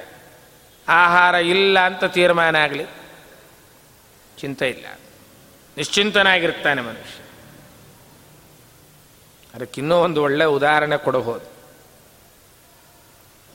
ಏಕಾದಶಿ ದಿವಸ ಅಯ್ಯೋ ಇವತ್ತು ಆಹಾರ ಇಲ್ವೇ, ಮನಸ್ಸು ಎಳೆಯತ್ತೆ. ಅದೇ ಕೆಲವು ದಿವಸ ತೀರ್ಮಾನ ಮಾಡ್ಕೊಂಡಿರ್ತೀವಿ ನೋಡ್ರಿ, ಇವತ್ತೇನೇ ಆಗಲಿ ಈ ಕೆಲಸ ಮುಗಿಯೋ ತನಕ ಆಹಾರ ಇಲ್ಲ, ಊಟ ಏನು, ನಿದ್ದೆ ಇಲ್ಲ, ಏನಿಲ್ಲ. ಮನಸ್ಸು ದೃಢ ಆಗೋಗಿದೆ. ಆ ಕೆಲಸ ಮುಗಿಯೋವರೆಗೂ ಸಿಗಲ್ಲ ಅಂತ ತೀರ್ಮಾನ ಆಗಿದೆ ಮನಸ್ಸಿಗೆ. ಊಟದ ಕಡೆ ಚಿಂತೆನೇ ಇರಲ್ಲ. ಹಾಗೆ ಬೇಕಾದ್ರಲ್ಲಿ ಏಕಾದಶಿ ತಿನ್ನೋದಿಲ್ಲ, ದೃಢವಾಯ್ತಾ, ಸಮಸ್ಯೆ ಇಲ್ಲ. ಆ ದಾರ್ಢ್ಯ ಬರೋವರೆಗೆ ಎಳೆದಾಟ. ಹಾಗೆ ಇಂದ್ರಿಯಗಳಿಗೂ ಏಕಾದಶಿಗಳು ಬರಬೇಕು. ಯಾವ ಏಕಾದಶಿ? ಪಕ್ಷದಲ್ಲೊಂದಿದ್ದದ್ದು, ಅದು ಸಹಜ ಎಲ್ಲದಕ್ಕೂ. ಬೇರೆ ವಿಷಯದ ಕಡೆಗೆ ತಿರುಗತ್ತಲ್ಲ, ಅದಕ್ಕೆ ಏಕಾದಶಿ ಮಾಡಿಸು ಅಷ್ಟೆ. ಕೇಳಿದ್ದನ್ನೆಲ್ಲ ಕೊಡೋ ಹಂಗಿಲ್ಲ. ನಿಯಂತ್ರಣ ಮಾಡ್ತಾ ಬಂದಾಗ ಮನಸ್ಸು ಶುದ್ಧ ಆಗತ್ತೆ. ನಾವು ಅದನ್ನು ಮಾಡಲಿಲ್ಲ. ಇಂದ್ರಿಯ ತರಷಣ ಆತು ನಿರ್ವಿಣ್ಣಾಹ, ಆ ಇಂದ್ರಿಯಗಳು ಕೇಳಿದ್ದೆಲ್ಲ ಅವುಗಳಿಗೆ ಕೊಡ್ತಾನೆ ಬಂದಿದ್ದೀವಿ. ಭಗವಂತನ ಕಡೆ ತಿರುಗಿಸಲೇ ಇಲ್ಲ. ಹೊರಗೆ ಬಿಟ್ವಿ, ಒಳಗೆ ಎಳೆಯಲಿಲ್ಲ. ಪರಮಾತ್ಮಂತಾನೆ ಇಂದ್ರಿಯಗಳನ್ನು ಒಳಗೆ ಎಳ್ಕೊಳ್ಳಬೇಕು. ಹೇಗೆ ಎಳ್ಕೊಳ್ಳಬೇಕು ಗೊತ್ತೇನು? ಒಳ್ಳೆ ಉದಾಹರಣೆ ಕೊಡ್ತಾನೆ. ಯದಾ ಸಂಹರತೆ ಚಾಯಂ ಕೂರ್ಮಃ ಅಂಗಾನಿ ಇವ ಸರ್ವಶಃ. ಗೀತೆಯ ಸ್ಪಷ್ಟ ಮಾತು. ಆಮೆ ತನ್ನ ಕಾಲು ತಲೆ ಎಲ್ಲ ಒಳಗೆ ಎಳೆದುಕೊಂಡಂತೆ ಹೊರಗೆ ಹೋಗುವ ಇಂದ್ರಿಯಗಳನ್ನು ಒಳಕ್ಕೆ ಎಳೀಬೇಕು. ಕೂರ್ಮಃ ಅಂಗಾನಿ ಇವ, ಆಮೆ ತನ್ನ ಅವಯವಗಳನ್ನು ಒಳಗೆ ಸೆಳೆದುಕೊಂಡಂತೆ. ನೋಡಿ, ಸಾಧ್ಯವೇ ಅಂತ ಕೇಳೋ ಹಾಗಿಲ್ಲ. ಪರಮಾತ್ಮನ ಸೃಷ್ಟಿ ಅಷ್ಟು ಅದ್ಭುತ. ಪ್ರತಿಯೊಂದಕ್ಕೂ ಒಂದು ಸ್ಪೆಸಿಮನ್ ಇಟ್ಟಿದ್ದಾನೆ ಭಗವಂತ. ಇಂದ್ರಿಯಗಳನ್ನು ಒಳಗೆಳ್ಕೊಳ್ಬೇಕು ಆಗತ್ತೇನ್ರಿ? ಸಾಧ್ಯ. ದೃಷ್ಟಾಂತ ಆಮೆ ಇದೆ ನೋಡಿ. ಬೇಕಿದ್ದಾಗ ಹೊರಗೆ ಬಿಡತ್ತೆ, ಬೇಡ ಅಂದರೆ ಒಳಗೆಳ್ಕೊಳ್ಳುತ್ತೆ. ಎಲ್ಲ ತಲೆ ಕಾಲು ಎಲ್ಲ ಒಳಗೆ ಸೆಳ್ಕೊಂಡು ಬರೀ ಚಿಪ್ ಮಾತ್ರ ಕಾಣುತ್ತಷ್ಟು. ಹಾಗೆ ಎಲ್ಲ ಇಂದ್ರಿಯಗಳನ್ನು ಅಂತರ್ಮುಖಗೊಳಿಸಿ ಏಕಾಗ್ರ ಮನಸ್ಸಿನಿಂದ ಭಗವಂತನ ಧ್ಯಾನ ಮಾಡಿ. ಅಂತರ್ಮುಖಗೊಳಿಸ್ಲಿಕ್ಕಾಗತ್ತಾ? ಆಗತ್ತೆ. ಆದರೆ ಒಂದೇ ಸಲಕ್ಕಾಗೋದಿಲ್ಲ. ಪರಮಾತ್ಮ ಹೇಳಿದ ಕಪಿಲರೂಪಿ ಭಗವಂತನದ್ದೇ ಮಾತು. ತಚ್ಚಾಪಿ ಚಿತ್ತ ಬಡಿಶಂ ಶನಕೈರ್ವಿಯುಂಕ್ತೆ. ಮನಸ್ಸು ಬಡಿಶಮಿವ, ಬಡಿಶಂ ಅಂದರೆ ಮೀನು ಅಂತ ಅರ್ಥ, ಮತ್ಸ್ಯದಂತೆ ಒಂದು ಕಡೆ ಒಂದು ಕ್ಷಣ ಇರೋಲ್ಲ. ಪ್ರತಿಕ್ಷಣದಲ್ಲಿ ನೂರಾರು ಆಲೋಚನೆ ಮಾಡ್ತಾ ಇರುತ್ತೆ. ಹಾಗಾದರೆ ಹಾಗೆ, ಹೀಗಾದರೆ ಮೀನು ನೀರಿನೆಲ್ಲ ಒಂದು ಕಡೆ ನಿಲ್ಲೋಲ್ಲ. ಮೇಲಕ್ಕೆ ಹೋಗತ್ತೆ, ಕೆಳಕ್ಕೆ ಬರುತ್ತೆ, ಎಡಕ್ಕೆ ತಿರುಗತ್ತೆ, ಬಲಕ್ಕೆ ತಿರುಗತ್ತೆ. ಒಮ್ಮೆ ಪೂರ್ತಿ ಕಾಳಕ್ಕೆ ಹೋಗಿ ಮತ್ತೆ ಮೇಲೆ ಬಂದ್ಬಿಡುತ್ತೆ. ಎಲ್ಲೋ ಒಂದು ಕ್ಷಣ ನಿಲ್ಲೋಲ್ಲ. ನಿಲ್ಲಿಸಬೇಕು, ಒಂದೇ ಸಲಕ್ಕಾಗೋಲ್ಲ. ಹಂತ ಹಂತವಾಗಿ ಅದನ್ನು ನಿಯಂತ್ರಣಕ್ಕೆ ತರಬೇಕು. ಗೀತೆಯಲ್ಲೂ ಪರಮಾತ್ಮ ಅದೇ ಮಾತು ಹೇಳಿದ. ಶನೈಶನೈ ಉಪರಮೇತ್. ಶನೈಶನೈ ಉಪರಮೆ. ಒಂದೇ ಸಲ ಪ್ರೆಷರ್ ಹಾಕಬಾರ್ದು. ಹಂತ ಹಂತವಾಗಿ ನಿಯಂತ್ರಣಕ್ಕೆ ತರಬೇಕು. ಅದಕ್ಕೊಂದು ಗುರಿಯನ್ನಿಡಬೇಕು. ಆ ಗುರಿಯ ಕಡೆಗೇ ಹೋಗುವಂತೆ ಮಾಡಬೇಕು. ಯಾವುದು ಗುರಿ? ಗೀತೆ ಹೇಳಿದ ಗುರಿ. ಚಂಚಲೋಯಂ ಮನೋ ಮೀನಃ. ಅಯಂ ಮೀನ್ ಮನಃ ಮೀನಃ ಇವ ಚಂಚಲ. ಅದಕ್ಕೆ ಒಂದು ಗುರಿಯನ್ನು ತೋರಿಸ್ಬೇಕು. ಯಾವುದು ಗುರಿ? ಭಗವಂತನ ಕಡೆಗೆ ಗುರಿ ಇಡಬೇಕು. ಪರಮಾತ್ಮನ ಪಾದಾರವಿಂದಗಳಲ್ಲಿ ಬಂದು ನಿಲ್ಲಬೇಕು. ಅದು ಒಂದೇ ಸಲಕ್ಕಾಗುವುದಲ್ಲ. ಶನಕೈಹಿ ವಿಯುಂಕ್ತೆ. ಹಂತ ಹಂತವಾಗಿ ನಿಯಂತ್ರಣಕ್ಕೆ ತರಬೇಕು. ಅದು ನಮ್ಮ ಕೈಯಲ್ಲಿತ್ತು. ಆ ಮನಸ್ಸನ್ನು ನಿಯಂತ್ರಣ ಮಾಡು. ಅದೇ ಪ್ರತಿಯೊಂದಕ್ಕೂ ಕಾರಣ ಅಂತ ಭಿಕ್ಷುಗೀತೆ ಬಹಳ ಸೊಗಸಾಗಿ ಹೇಳುತ್ತೆ. ಭಾಗವತದ ಏಕಾದಶ ಸ್ಕಂದದಲ್ಲಿರತಕ್ಕಂಥ ಭಿಕ್ಷು ಹೇಳ್ತಾನೆ, ನನ್ನ ದುಃಖಕ್ಕಾಗಲಿ ಸುಖಕ್ಕಾಗಲಿ ಬೇರೆ ಯಾರೂ ಕಾರಣ ಅಲ್ಲ. ನಾಯಂಜನೋ ಮೇ ಸುಖ ದುಃಖ ಹೇತು. ಬಹಳ ಎಚ್ಚರಿಕೆಯ ಮಾತು, ಗಮನಿಸ್ಬೇಕು ನಾವು. ಅನೇಕ ಸಂದರ್ಭದಲ್ಲಿ ಹೇಳ್ತೇವೆ, ಅವತ್ತು ಅವರಿದ್ದದ್ದಕ್ಕೆ ಇಷ್ಟೆಲ್ಲ ಕಷ್ಟಪಟ್ಟಿದ್ದು ನಾವು. ನಮ್ಮ ಕಷ್ಟಕ್ಕೆ ಇನ್ಯಾರೋ ಹೊಣೆ. ಅವತ್ತವ್ರು ಬಂದದ್ದಕ್ಕೆ ನಾವಿವತ್ತು ಸುಖವಾಗಿದ್ದೀವಿ. ನೋಡಿ, ನಮ್ಮ ಸುಖಕ್ಕೆ ದುಃಖಕ್ಕೆ ಯಾರನ್ನೋ ಹೊಣೆ ಮಾಡ್ತೀವಿ. ಅದು ಬೇರೆ ಬಂಧುಗಳಿರ್ಬೋದು, ಮನೆಯಲ್ಲಿರುವವರಿರ್ಬೋದು, ಹೆಂಡತಿ ಮಕ್ಕಳಿರ್ಬೋದು, ಇಲ್ಲ ಯಾವುದೋ ಒಂದು ಟೈಮನ್ನು ಹೇಳ್ತೇವೆ. ಟೈಮ್ ಆಗಲಿ, ಪ್ರದೇಶ ಆಗಲಿ, ವ್ಯಕ್ತಿಗಳಾಗಲಿ ಕಾರಣ. ನಾಯಂಜನೋಮೇ ಸುಖ ದುಃಖ ಹೇತು ನ ದೇವತಾತ್ಮ ಗೃಹ ಕರ್ಮ ಕಾಲಾಹ. ಇವರ್ಯಾರೂ ಕಾರಣ ಅಲ್ಲ. ಮತ್ಯಾವುದು ಕಾರಣ? ಮನಃಪರಂ ಕಾರಣಮಾಮನಂತಿ ಸಂಸಾರ ಚಕ್ರಂ ಪರಿವರ್ತಯದ್ಯತ್. ಮನಃ ಪರಂ ಕಾರಣ, ಮನಸ್ಸೇ ಮುಖ್ಯ ಕಾರಣ. ಅದೇ ಮಾತನ್ನೇ ಪರಮಾತ್ಮ ಹೇಳಿದ ದೇವಹೂತಿಗೆ. ಮನ ಏವ ಮನುಷ್ಯಾಣಾಂ ಕಾರಣಂ ಬಂಧ ಮೋಕ್ಷಯೋಃ ಗುಣೇಶು ಸಕ್ತಂ ಬಂಧಾಯ ರತಂ ವಾ ಪುಂಸಿ ಮುಕ್ತಗೆ. ಮನಸ್ಸೇ ಕಾರಣ. ಅದು ಒಂದು ರೀತಿ ಬೀಗದ ಕೀ ಇದ್ದ ಹಾಗೆ. ಕೀಯಿಂದ ಬೀಗ ತೆರೀಬಹುದು, ಹಾಕ್ಬೋದು, ಎರಡು. ಒಂದು ಕಡೆ ತಿರುಗಿಸಿದರೆ ಲಾಕ್ ಆಗತ್ತೆ, ಇನ್ನೊಂದು ಕಡೆ ತಿರುಗಿಸಿದರೆ ಓಪನ್ ಆಗತ್ತೆ. ಮನಸ್ಸನ್ನು ಹೊರಗೆ ಬಿಟ್ಟರೆ ಸಂಸಾರದ ಬಂಧನಕ್ಕೆ ಬೀಳ್ತೀವಿ, ಲಾಕ್ ಆಗ್ಬಿಡುತ್ತೆ. ಒಳಗೆ ತಿರುಗಿಸ್ಬೇಕು. ಆವಾಗ ಒಳಗಿರುವ ಬಿಂಬರೂಪ ತೆರೆದುಕೊಳ್ಳಕ್ಕೆ ಅವಕಾಶ ಆಗತ್ತೆ. ಹಾಗಾಗಿ ಮನಸ್ಸನ್ನು ಒಳಗೆ ತಿರುಗಿಸಬೇಕು. ಸುಲಭ ಅಲ್ಲ. ಈ ಶರೀರ ಬಹಳ ಅದ್ಭುತವಾದದ್ದು. 24 ತತ್ವಗಳಿಂದ ನಿರ್ಮಿತವಾಗಿದೆ. ಆ ತತ್ವಾತ್ಮಕ ಶರೀರದಲ್ಲಿ ಭಗವಂತ ಒಳಗೆ ಸನ್ನಿಹಿತನಾಗಿದ್ದಾನೆ. 25ನೇ ತತ್ವ ಪಂಚವಿಂಶತಿಕಃ. ಆ ತತ್ವಗಳ ನಿಯಂತ್ರಣಕ್ಕಾಗಿ ಇಂದ್ರಿಯಾಭಿಮಾನಿಗಳು, ತತ್ವಾಭಿಮಾನಿಗಳೆಲ್ಲ ಸನ್ನಿಹಿತರಾಗಿದ್ದಾರೊಳಗೆ.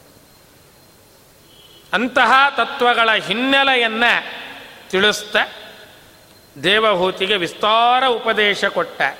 ದೇವಹೂತಿ ಅನ್ನಲು ಇಷ್ಟೆಲ್ಲ ಮನಸ್ಸಲ್ಲಿಟ್ಟುಕೊಂಡು ಉಪಾಸನೆ ಮಾಡೋದು ಕಷ್ಟ. ನಿನ್ನ ಉಪಾಸನೆ ಮಾಡೋ ಕ್ರಮ ಮೊದಲು ಹೇಳು ಭಗವಂತ ಅಂತ. ಈ ತತ್ವಗಳ ತಿಳುವಳಿಕೆ ಇಲ್ಲದೆ ಉಪಾಸನೆ ಮಾಡಲಿಕ್ಕಾಗೋದು. ಯಾಕೆಂದರೆ ದೇಹವನ್ನು ನಿಯಂತ್ರಣದಲ್ಲಿಟ್ಟುಕೊಳ್ಳಕ್ಕೆ ಮೊದಲು ತತ್ವಗಳ ಪರಿಚಯ ಬೇಕು. ಅದನ್ನೇ ದಾಸರು ಉಲ್ಲೇಖ ಮಾಡುತ್ತಾರೆ. ಜನನಿ ದೇವಹೂತಿಗೆ ಉಪದೇಶವನ್ನು ಮಾಡಿ ಗುಣ ಮೊದಲಾದ ತತ್ವವ ತಿಳಿಸಿದೆ. ತನುವಿನೊಳಗೆ ನೀನೆ ತಿಳಿದು ತಿಳಿಸಿ ನಿತ್ಯ ಜನರನ್ನು ಪಾಲಿಸುವ ಕಪಿಲಾಖ್ಯನೆ. ಬಹಳ ಎಚ್ಚರಿಕೆ ಮಾತು. ಪರಮಾತ್ಮ ಹೇಳಿದ್ದಾನ್ರಿ, ನಮಗೂ ತಿಳಿಬೇಕಲ್ಲ, ನಮಗರ್ಥ ಆಗಲ್ವೇ?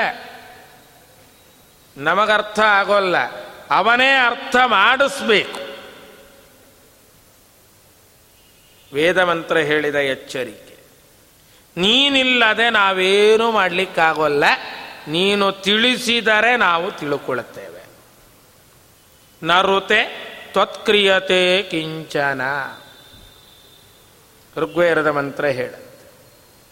ನೀನು ಒಳಗಿದ್ದು ತಿಳಿಸಿದರೆ ನಾವು ತಿಳ್ಕೊಳ್ಳುತ್ತೇವೆ. ನೀನು ನುಡಿಸಿದರೆ ನುಡಿಯುತ್ತೇವೆ.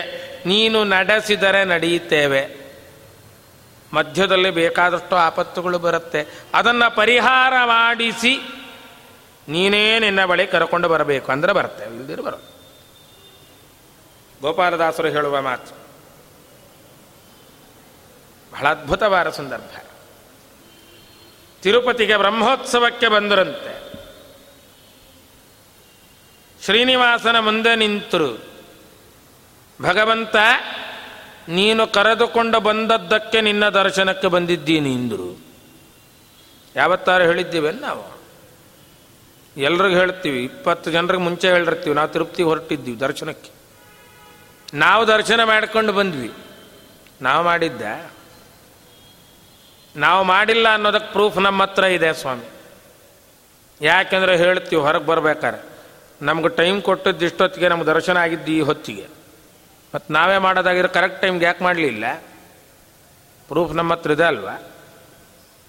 ಅವನು ಕರೆದಾಗ ದರ್ಶನ, ಅವನು ಕೊಟ್ಟಾಗ ದರ್ಶನ, ಇಲ್ಲದಿದ್ದರೆ ಇಲ್ಲ.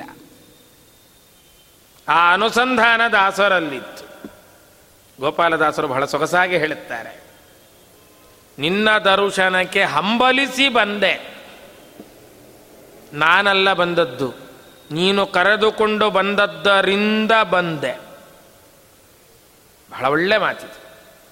ನಡೆದು ನಡೆಸೂತ, ನುಡಿದು ನುಡಿಸೂತ, ಅಡಿಗಡಿಗೆ ಕಾಪಾಡುತ್ತ, ಒಳಗೆ ನಿಂತು ನೀನು ನಡೆದದ್ದರಿಂದ ನನ್ನ ಕಾಲು ನಡೀತು, ನೀನು ನುಡಿಸಿದ್ದರಿಂದ ಸ್ತೋತ್ರ ನುಡಿದೆ, ನಿನ್ನ ಬಳಿಗೆ ನೀನು ಕರೆದುಕೊಂಡು ಬಂದದ್ದರಿಂದ ಬಂದೆ, ಇಲ್ಲದಿದ್ದರೆ ಬರ್ತಿರಲಿಲ್ಲ. ಬಹಳ ಎಚ್ಚರಿಕೆಯ ಅನುಸಂಧಾನ. ಈ ಅನುಸಂಧಾನ ಇದ್ದರೆ ಭಗವಂತ ಖಂಡಿತ ದರ್ಶನ ಕೊಡ್ತಾನೆ.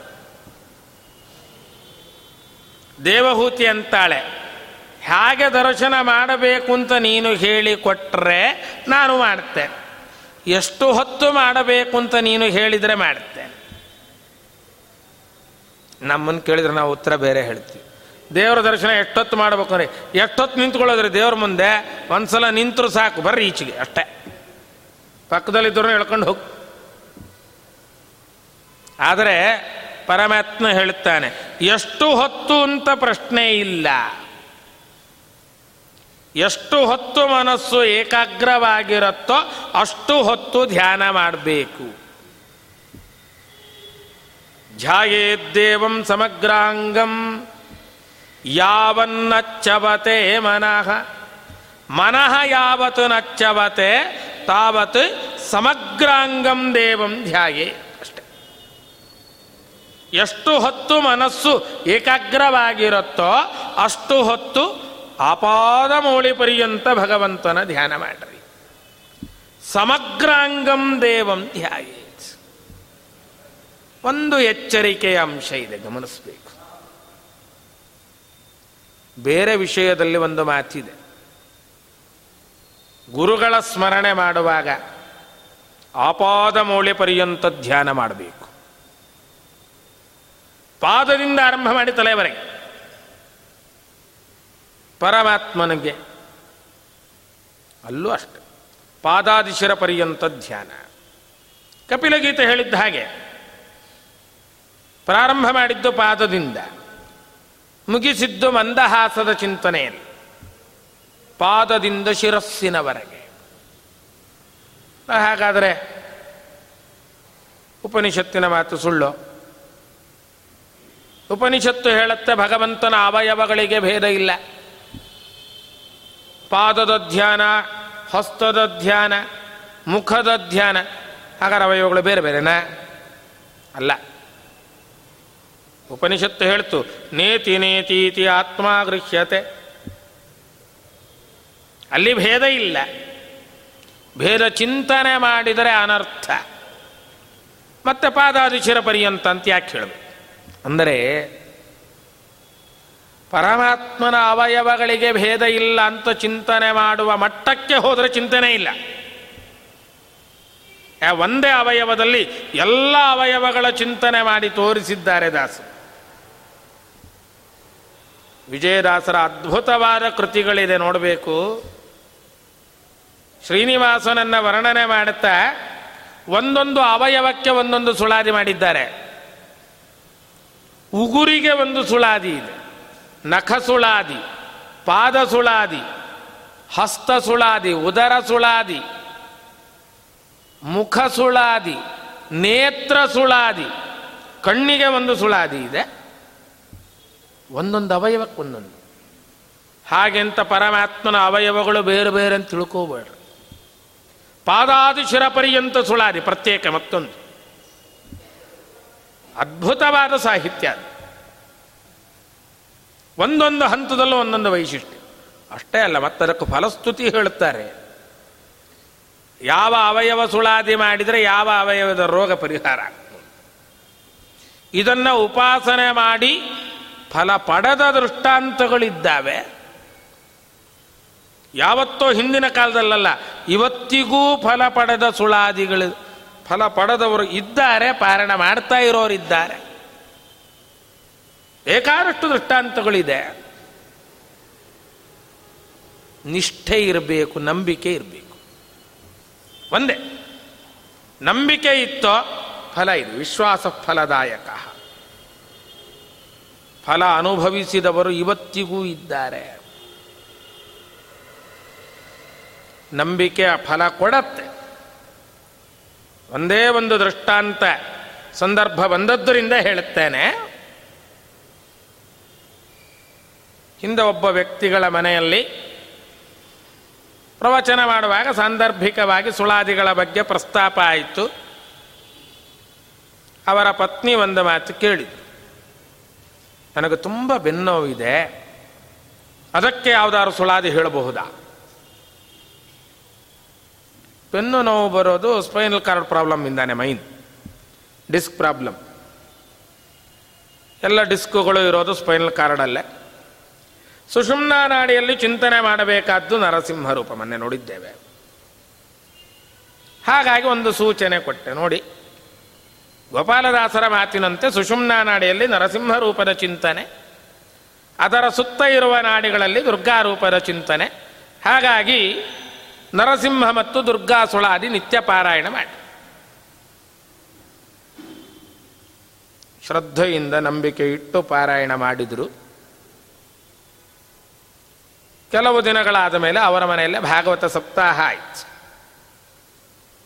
ಸಪ್ತಾಹಕ್ಕೆ ಹೋದಾಗ 7 ದಿನವೂ ಕೆಳಗೆ ಕೂತ್ಕೊಂಡು ಪ್ರವಚನ ಕೇಳಿ ಕೊನೆ ದಿವಸ ಹೇಳಿದರು, ಆವತ್ತು ನೀವು ಹೇಳಿದ ಹಾಗೆ ನಿತ್ಯ ನಾನು 3 ಬಾರಿ ದುರ್ಗಾ ನರಸಿಂಹ ಸುಳಾದಿ ಪಾರಾಯಣ ಮಾಡಿದೆ. ಹಾಗಾಗಿ 7 ದಿವಸ ಆರಾಮ ಕೆಳಗೆ ಕೂತ್ಕೊಂಡು ಕೇಳಿದೆ. ಇದು ಪ್ರತ್ಯಕ್ಷ ಸಾಕ್ಷಿ. ಇಂತಹ ಉಪಾಸನೆ ಮಾಡುವವರು ಇವತ್ತಿಗೂ ಅನೇಕರಿದ್ದಾರೆ. ಸುಳಾದಿಗಳ ಸಾಮರ್ಥ್ಯವನ್ನು ಕಂಡವರು, ಅನುಭವಿಸಿದವರು. ಅದರಲ್ಲೂ ವಿಶೇಷವಾಗಿ ರಾಯಚೂರು ಪ್ರಾಂತ್ಯದಲ್ಲಿ ಬಹಳ ದೊಡ್ಡ ಸಾಧಕರೊಬ್ಬರು ಇದ್ದರೂ ಹಿಂದೆ ಅವರು ಮಾಡಿದ ಉಪಕಾರ ಇವತ್ತು ಆ ರಾಯಚೂರು ಪ್ರಾಂತ್ಯದಲ್ಲಿ ಅನೇಕ ಜನ ನಿತ್ಯ 100 ಸುಳಾದಿ ಪಾರಾಯಣ ಮಾಡುವವರಿದ್ದಾರೆ. ಸುಳಾದಿ ಕುಪ್ಪೇರಾಯರು ಅಂತ ಪ್ರಸಿದ್ಧಿ. ಅವರು ಮಾಡ್ತಾ ಇದ್ದ ಕೆಲಸ ನಿತ್ಯ ಮನೆಗಳಿಗೆ ಹೋಗೋದು, ಆ ಮನೆಯಲ್ಲಿರೋರನ್ನೆಲ್ಲ ಕೂರಿಸಿಕೊಂಡು ಒಂದು ಸುಳಾದಿ ಹೇಳ್ಕೊಡು, ನಿತ್ಯ ಒಂದೊಂದು ಪಾರಾಯಣ ಮಾಡಿ ಅನೇಕರಿಗೆ 100 ಸುಳಾದಿಗಳು ಕಂಠಪಾಠ ಮಾಡಿಸಿದರು. ಅದರ ಪರಿಣಾಮ ಇವತ್ತು ನಮಗಿಷ್ಟು ಸುಳಾದಿಗಳು ಸಿಗ್ತಾ ಇದ್ದಾವೆ. ಅದರ ಸಾಮರ್ಥ್ಯ ಅಷ್ಟು ಇದೆ. ಹಾಗೆ ಕಪಿಲ ಸುಳಾದಿಯ ಪಾರಾಯಣದ ಫಲ ಹೃದ್ರೋಗನಾಶ, ಸಾಕ್ಷಿಯಲ್ಲೇ ಹೇಳ್ತಾ ಉಂಟು. ಪರಮಾತ್ಮ ಶರೀರದ ಒಂದೊಂದು ಅಂಗದ ಪರಿಚಯ ಮಾಡಿಕೊಟ್ಟು ಆ ಎಲ್ಲ ಅಂಗಾಂಗಗಳ ಚಿಂತನೆ ಮಾಡ್ತಾ ಅಲ್ಲಿರೋ ಭಗವಂತನ ರೂಪ ಚಿಂತನೆ ಮಾಡಿ ಮನಸ್ಸನ್ನು ಏಕಾಗ್ರಗೊಳಿಸಿ ಪಾದಾದಿಶಿರ ಪರ್ಯಂತ ನನ್ನ ಧ್ಯಾನ ಮಾಡುವುದಿಲ್ಲ. ಆರು ಸೂಚನೆ ಕೊಟ್ಟ. ಪಾದಾದಿಶಿರ ಪರ್ಯಂತ ಅಂತ ಶಬ್ದ ಹೇಳಲಿಲ್ಲ, ಸಮಗ್ರಾಂಗಂ ಧ್ಯಾಯೇ. ಪಾದಾದಿಶಿರ ಪರ್ಯಂತ ಆದರೂ ಮಾಡ್ರಿ, ಶಿರಸ್ಸಿನಿಂದ ಪಾದದವರೆಗಾದರೂ ಮಾಡ್ರಿ, ಚಿಂತೆ ಇಲ್ಲ. ಎರಡನ್ನೂ ಸುಮಧ್ವಿಜಯ ಹೇಳಿಕೊಡತ್ತೆ. 7ನೇ ಸರ್ಗದಲ್ಲಿ ವ್ಯಾಸಾವತಾರ ಹೇಳುವಾಗ ಪಾದದಿಂದ ಶಿರಸ್ಸಿನವರೆಗೆ ಹೇಳಿದರು. 11ನೇ ಸರ್ಗದಲ್ಲಿ ಶಿರಸ್ಸಿನಿಂದ ಪಾದದವರೆಗೆ ಹೇಳಿದರು. ಎರಡೂ ಇದು. ಪರಮಾತ್ಮನ ಅವಯಗಳಿಗೆ ಭೇದ ಇದೆಯಾ ಅಂದರೆ ಭೇದದ ಪ್ರಶ್ನೆ ಅಲ್ಲ, ನಮ್ಮ ಬುದ್ಧಿ ಆ ಮಟ್ಟಕ್ಕೆ ಹೋಗಬೇಕಷ್ಟೆ. ಯಾಕೆಂದರೆ ನಾವಿನ್ನೂ ಆ ಸಿದ್ಧಿ ಪಡೆದವರಲ್ಲ. ನಮ್ಮ ದೃಷ್ಟಿಯಲ್ಲಿನ್ನೂ ಪರಮಾತ್ಮನ ಪಾದವಾಗಿ ಉಳಿದಿದೆ. ಆ ಪಾದದಲ್ಲೇ ಹಸ್ತದ ಸಾಮರ್ಥ್ಯವೂ ಇದೆ, ದೃಷ್ಟಿಯ ಸಾಮರ್ಥ್ಯವೂ ಇದೆ. ರುಕ್ಮಿಣಿ ಶಿವಜಯದಲ್ಲಿ ವಾದಿರಾಜರು ಬಹಳ ಸೊಗಸಾಗಿ ಹೇಳ್ತಾರೆ. ಗೋಪಿಕಾಸ್ತ್ರೀಯರು ಯಶೋದೆ ಮುಂದೆ ಹೇಳಿದ್ರಂತೆ, ಕ್ವಚಿಚ್ಚ ಪಾದೇನ ಸಮೀಕ್ಷತೆ ಸಹ. ಅಯ್ಯೋ, ನಿನ್ನ ಮಗನ ಬಗ್ಗೆ ನಾವು ಹೇಳೋಕ್ಕಾಗಲ್ಲಮ್ಮ, ಕಾಲಿಂದನೇ ನೋಡಿಬಿಡುತ್ತಾನೆ. ಏನ್ರಿ, ಕಾಲಿಂದ ನೋಡ್ಲಕ್ಕಾಗತ್ತೆ? ಎಲ್ಲರೂ ನಡೀಬೋದು, ನೋಡ್ಲಕ್ಕಾಗಲ್ಲ ನಮಗೆ. ಪರಮಾತ್ಮ ಕಾಲಿನಿಂದಲೂ ನೋಡಬಲ್ಲ. ಯಾಕೆಂದ್ರೆ ಅವನು ವಿಶ್ವತಶ್ಚಕ್ಷುರುತ ವಿಶ್ವತೋ ಮುಖ. ಅವನ ಅವಯವಗಳಿಗೆ ಭೇದ ಇಲ್ಲ. ನಮಗೆ ಇನ್ನೂ ಚಿಂತನೆ ಮಾಡುವ ಸಾಮರ್ಥ್ಯ ಬಂದಿಲ್ಲ. ಆದ್ದರಿಂದ ಪಾದಾದಿಶಿರ ಪರ್ಯಂತ ಧ್ಯಾನ. ಅದಕ್ಕೆ ಹೇಳುವಾಗಲೇ ಕಪಿಲನ ಸ್ಮರಣೆ ಮಾಡಿ ಏಳುವಾಗಲೇ ಸ್ಮರಣೆ ಮಾಡಬೇಕು. ಎಷ್ಟು ಸಲ? 7 ಸಲ ಸ್ಮರಣೆ ಮಾಡಬೇಕು. ಕಪಿಲ ಕಪಿಲಗೆಂದು ಪ್ರಾತಃ ಕಾಲದಲ್ಲೆದ್ದು ಸಪುತ ಸಾರಿಗೆಯಲ್ಲಿ ನೆನೆದ ಮಾನವರಿಗೆ ಅಪಜಯ ಮೊದಲಾದ ದೋಷಗಳು ಒಂದೂ ಇಲ್ಲ. ಅಪರಿಮಿತ ಸೌಖ್ಯ ಅವನ ಕುಲಕೋಟಿಗೆ ಅಂತಾರೆ ದಾಸರು. ಬಹಳ ಎಚ್ಚರಿಕೆ ಮಾಡಿ. ನಿತ್ಯ ಎದ್ದ ಕೂಡಲೇ 2 ಕೈ ಉಜ್ಜಿ 7 ಬಾರಿ ಕಪಿಲ ಸ್ಮರಣೆ ಮಾಡಿ. 7 ಸಲ ಯಾಕೆ ಹೇಳಬೇಕು? ಯಾಕೆಂದರೆ ನಮ್ಮ ಪಾಪಗಳು 7 ವಿಧ ಅಂತ ಬೇರೆ ಸಂದರ್ಭದಲ್ಲಿ ಇದನ್ನು ಹೇಳ್ತೇವೆ. ರಥಸಪ್ತಮಿ ಈ ದಿವಸ ಒಂದು ಶ್ಲೋಕ ಹೇಳುತ್ತೇವೆ. 7 ವಿಧ ಪಾಪ ಪರಿಹಾರ ಆಗಬೇಕು. ಯಾವುದ್ಯಾವುದು 7 ವಿಧ? ಏತಜ್ಜನ್ಮ ಕೃತಂ ಪಾಪಂ ಯಚ್ಚ ಜನ್ಮಾಂತರಾರ್ಜಿತಂ ಮನೋವಾಕ್ ಕಾಯಜಂ ಯಚ್ಚ ಜ್ಞಾತಾ ಜ್ಞಾತೇ ಚ ಯೇ ಪುನಃ ಇತಿ 7 ವಿಧಂ ಪಾಪಂ. ಈ ಜನ್ಮದಲ್ಲಿ ಮಾಡಿದ್ದು, ಬೇರೆ ಜನ್ಮಗಳಲ್ಲಿ ಮಾಡಿದ್ದು, ಮನಸ್ಸಿನಿಂದ ಮಾಡಿದ್ದು, ದೈಹಿಕವಾಗಿ ಮಾಡಿದ್ದು, ಮಾತಿನ ರೂಪದಲ್ಲಿ ಮಾಡಿದ್ದು, ಗೊತ್ತಿದ್ದು ಮಾಡಿದ್ದು, ಗೊತ್ತಿಲ್ಲದೆ ಮಾಡಿದ್ದು, 7 ವಿಧ ಪಾಪಗಳು. ಈ 7 ಕೂಡ ನಡೆಯದಂತೆ ಎಚ್ಚರಿಕೆಯಿಂದ ಇರಬೇಕು. ಆ ಎಚ್ಚರಿಕೆಯನ್ನು, ಜ್ಞಾನವನ್ನು ಕಪಿಲ ರೂಪದಿಂದ ಕೊಡಲಿ ಅಂತ 7 ಬಾರಿ ಕಪಿಲ ಸ್ಮರಣೆ ಮಾಡಿ. ಕಪಿಲ ಕಪಿಲ ಎಂದು ಸಪುತ ಸಾರಿಗೆಯಲ್ಲಿ ಪ್ರಾತಃ ಕಾಲದಲ್ಲಿ ಎದ್ದು ಮಾಡುವ ಮಾನವರಿಗೆ ಅಪಜಯ ಮೊದಲಾದ ದೋಷಗಳಿಲ್ಲ. ಅವರಿಗಷ್ಟೇ ಅಲ್ಲ, ಅವನ ಕುಲಕೋಟಿಗೆ ಇಲ್ಲ. ಹಾಗೆಂತ ನಾವು ಮಾಡುವುದು ಗೊತ್ತಿರೋರಿಗೆಲ್ಲ ಹೇಳೋದಲ್ಲ, ಮಾಡುವವರಿಗೆ ಹೇಳಬೇಕಷ್ಟೆ. ಯಾರ್ಯಾರಿಗೋ ಹೇಳ್ತಾ ಹೋದರೆ ಅಪಹಾಸ್ಯ ಮಾಡಿ ಪರಮಾತ್ಮನ ನಿಂದೆ ಮಾಡ್ತಾರೆ. ಆ ನಿಂದೆಗೆ ನಾವು ಕಾರಣರಾಗ್ತೇವೆ. ಎಚ್ಚರಿಕೆ. ಅದಕ್ಕೆ ದಾಸರು ಎಚ್ಚರಿಕೆ ಕೊಡ್ತಾರೆ. ಗುಪುತನಾಮವಿದು ಮನದೊಳಗೆ ಇಡುವುದು. ಇದು ಗುಪುತನಾಮ, ಮನದೊಳಗೆ ಇಡುವುದು ಅಂತ. ಯಾಕೆಂದರೆ ಅಯೋಗ್ಯರಿಗೆ ಹೇಳಿದರೆ ಪ್ರಯೋಜನ ಆಗೋಲ್ಲ. ಅವರೆಲ್ಲ ಹಾಸ್ಯ ಮಾಡಬಹುದು, ಭಗವಂತನ ನಿಂದೆ ಮಾಡಬಹುದು. ನಿಂದೆ ಮಾಡಿದ ಜನರಿಗಂತೂ ದುಃಖ ಇದೆ. ಅವರು ನಿಂದೆ ಮಾಡಲಿಕ್ಕೆ ನಾವೇ ಅನುಕೂಲ ಮಾಡಿಕೊಟ್ಟದ್ರಿಂದ ಆ ದುಃಖದಲ್ಲಿ ಸ್ವಲ್ಪ ನಮಗೂ ಬಂದ್ಬಿಡ್ತು. ಎಚ್ಚರಿಕೆ ಇರಲಿ. ಕಪಟ ಜೀವರು ಈತನು ಒಬ್ಬ ಋಷಿ ಎಂದು ತಪಿಸುವರು ಕಾಣೋ ನಿತ್ಯ ನರಕದಲ್ಲಿ ಅಂತಾರೆ ದಾಸರು. ಬಹಳ ಎಚ್ಚರಿಕೆಯ ಮಾತು. ಪರಮಾತ್ಮನ ಒಬ್ಬ ಸಾಮಾನ್ಯ ಋಷಿ ಅಂತ ಅಪಹಾಸ್ಯ ಮಾಡಿ ನರಕಕ್ಕೆ ಬಿದ್ದು ದುಃಖ ಪಡ್ತಾರಪ್ಪ. ಅಂಥ ಸ್ಥಿತಿ ಹೋಗಬಾರ್ದು ಅಂತಾದರೆ ಯೋಗ್ಯರಿಗಷ್ಟೇ ಹೇಳು, ಅಯೋಗ್ಯರಿಗೆ ಹೇಳೋದು ಬೇಡ. ನಾವು ವಿಶ್ವಾಸ ಇಟ್ಟು ಜಪ ಮಾಡಿದರೆ ಭಗವಂತ ಅನುಗ್ರಹ ಮಾಡ್ತಾನೆ. ಅನುಮಾನವಿದಕ್ಕಿಲ್ಲ ನಿನ್ನ ನಂಬಿದ ಮೂಢ ಮನುಜನಿಗೆ ಮಹಾಪದವಿ ಬರುವುದಯ್ಯ. ಮುನಿಕುಲೋತ್ತಮ ಕಪಿಲ ವಿಜಯ ವಿಠಲರೇಗ ಯನಗೆ ಯೋಗ ಮಾರ್ಗವ ತೋರೋ ತವಕದಿಂದ. ತಾಯಿಯಾರ ದೇವಹೂತಿಗೆ ಯೋಗ ಮಾರ್ಗದ ಉಪದೇಶ ಮಾಡಿ ಅನುಗ್ರಹ ಮಾಡಿದ್ದಿ, ನಮಗೂ ಆ ಮಾರ್ಗ ತೋರಿಸು. ಸರಿ, ಅಂಥ ಭಗವಂತನನ್ನು ಎಲ್ಲೆಲ್ಲಿ ಚಿಂತನೆ ಮಾಡಿ. ಆ ಕಪಿಲ ಚಿಂತನೆಯ ಅಧಿಷ್ಠಾನಗಳು ಅನೇಕ. ಅದನ್ನೇ ಪ್ರತ್ಯೇಕವಾಗಿ ಒಂದು ನುಡಿಯಲ್ಲಿ ದಾಸರು ತಿಳಿಸಿದ್ದಾರೆ. ಅದನ್ನು ನಾಳೆ ದಿವಸ ನೋಡೋಣ ಅಂತ ಹೇಳ್ತಾ ಇವತ್ತಿನ ಚಿಂತನೆಯನ್ನು ಶ್ರೀಕೃಷ್ಣಾರ್ಪಣ ವಸ್ತು. ಸರ್ವೇಂದ್ರಿಯ ಪ್ರೇರಗೇಣ ಶ್ರೀ ಪ್ರಾಣಪತಿನೇರಿತಃ ಯದವೋಚಮಹಂ ತೇನ ಪ್ರೀಯತಾಂ ಕಮಲಾಲಯಃ ಕರ್ಮಣಾ ಮನಸಾ ವಾಚಾ ಯಾಚೇಷ್ಟ ಮಮ ನಿತ್ಯಶಃ ಕೇಶವಾರಾಧನೆ ಸಾ ಸ್ಯಾತ್ ಜನ್ಮ ಜನ್ಮಾಂತರೇಷ್ವಪಿ. ಶ್ರೀಹರಯೇ.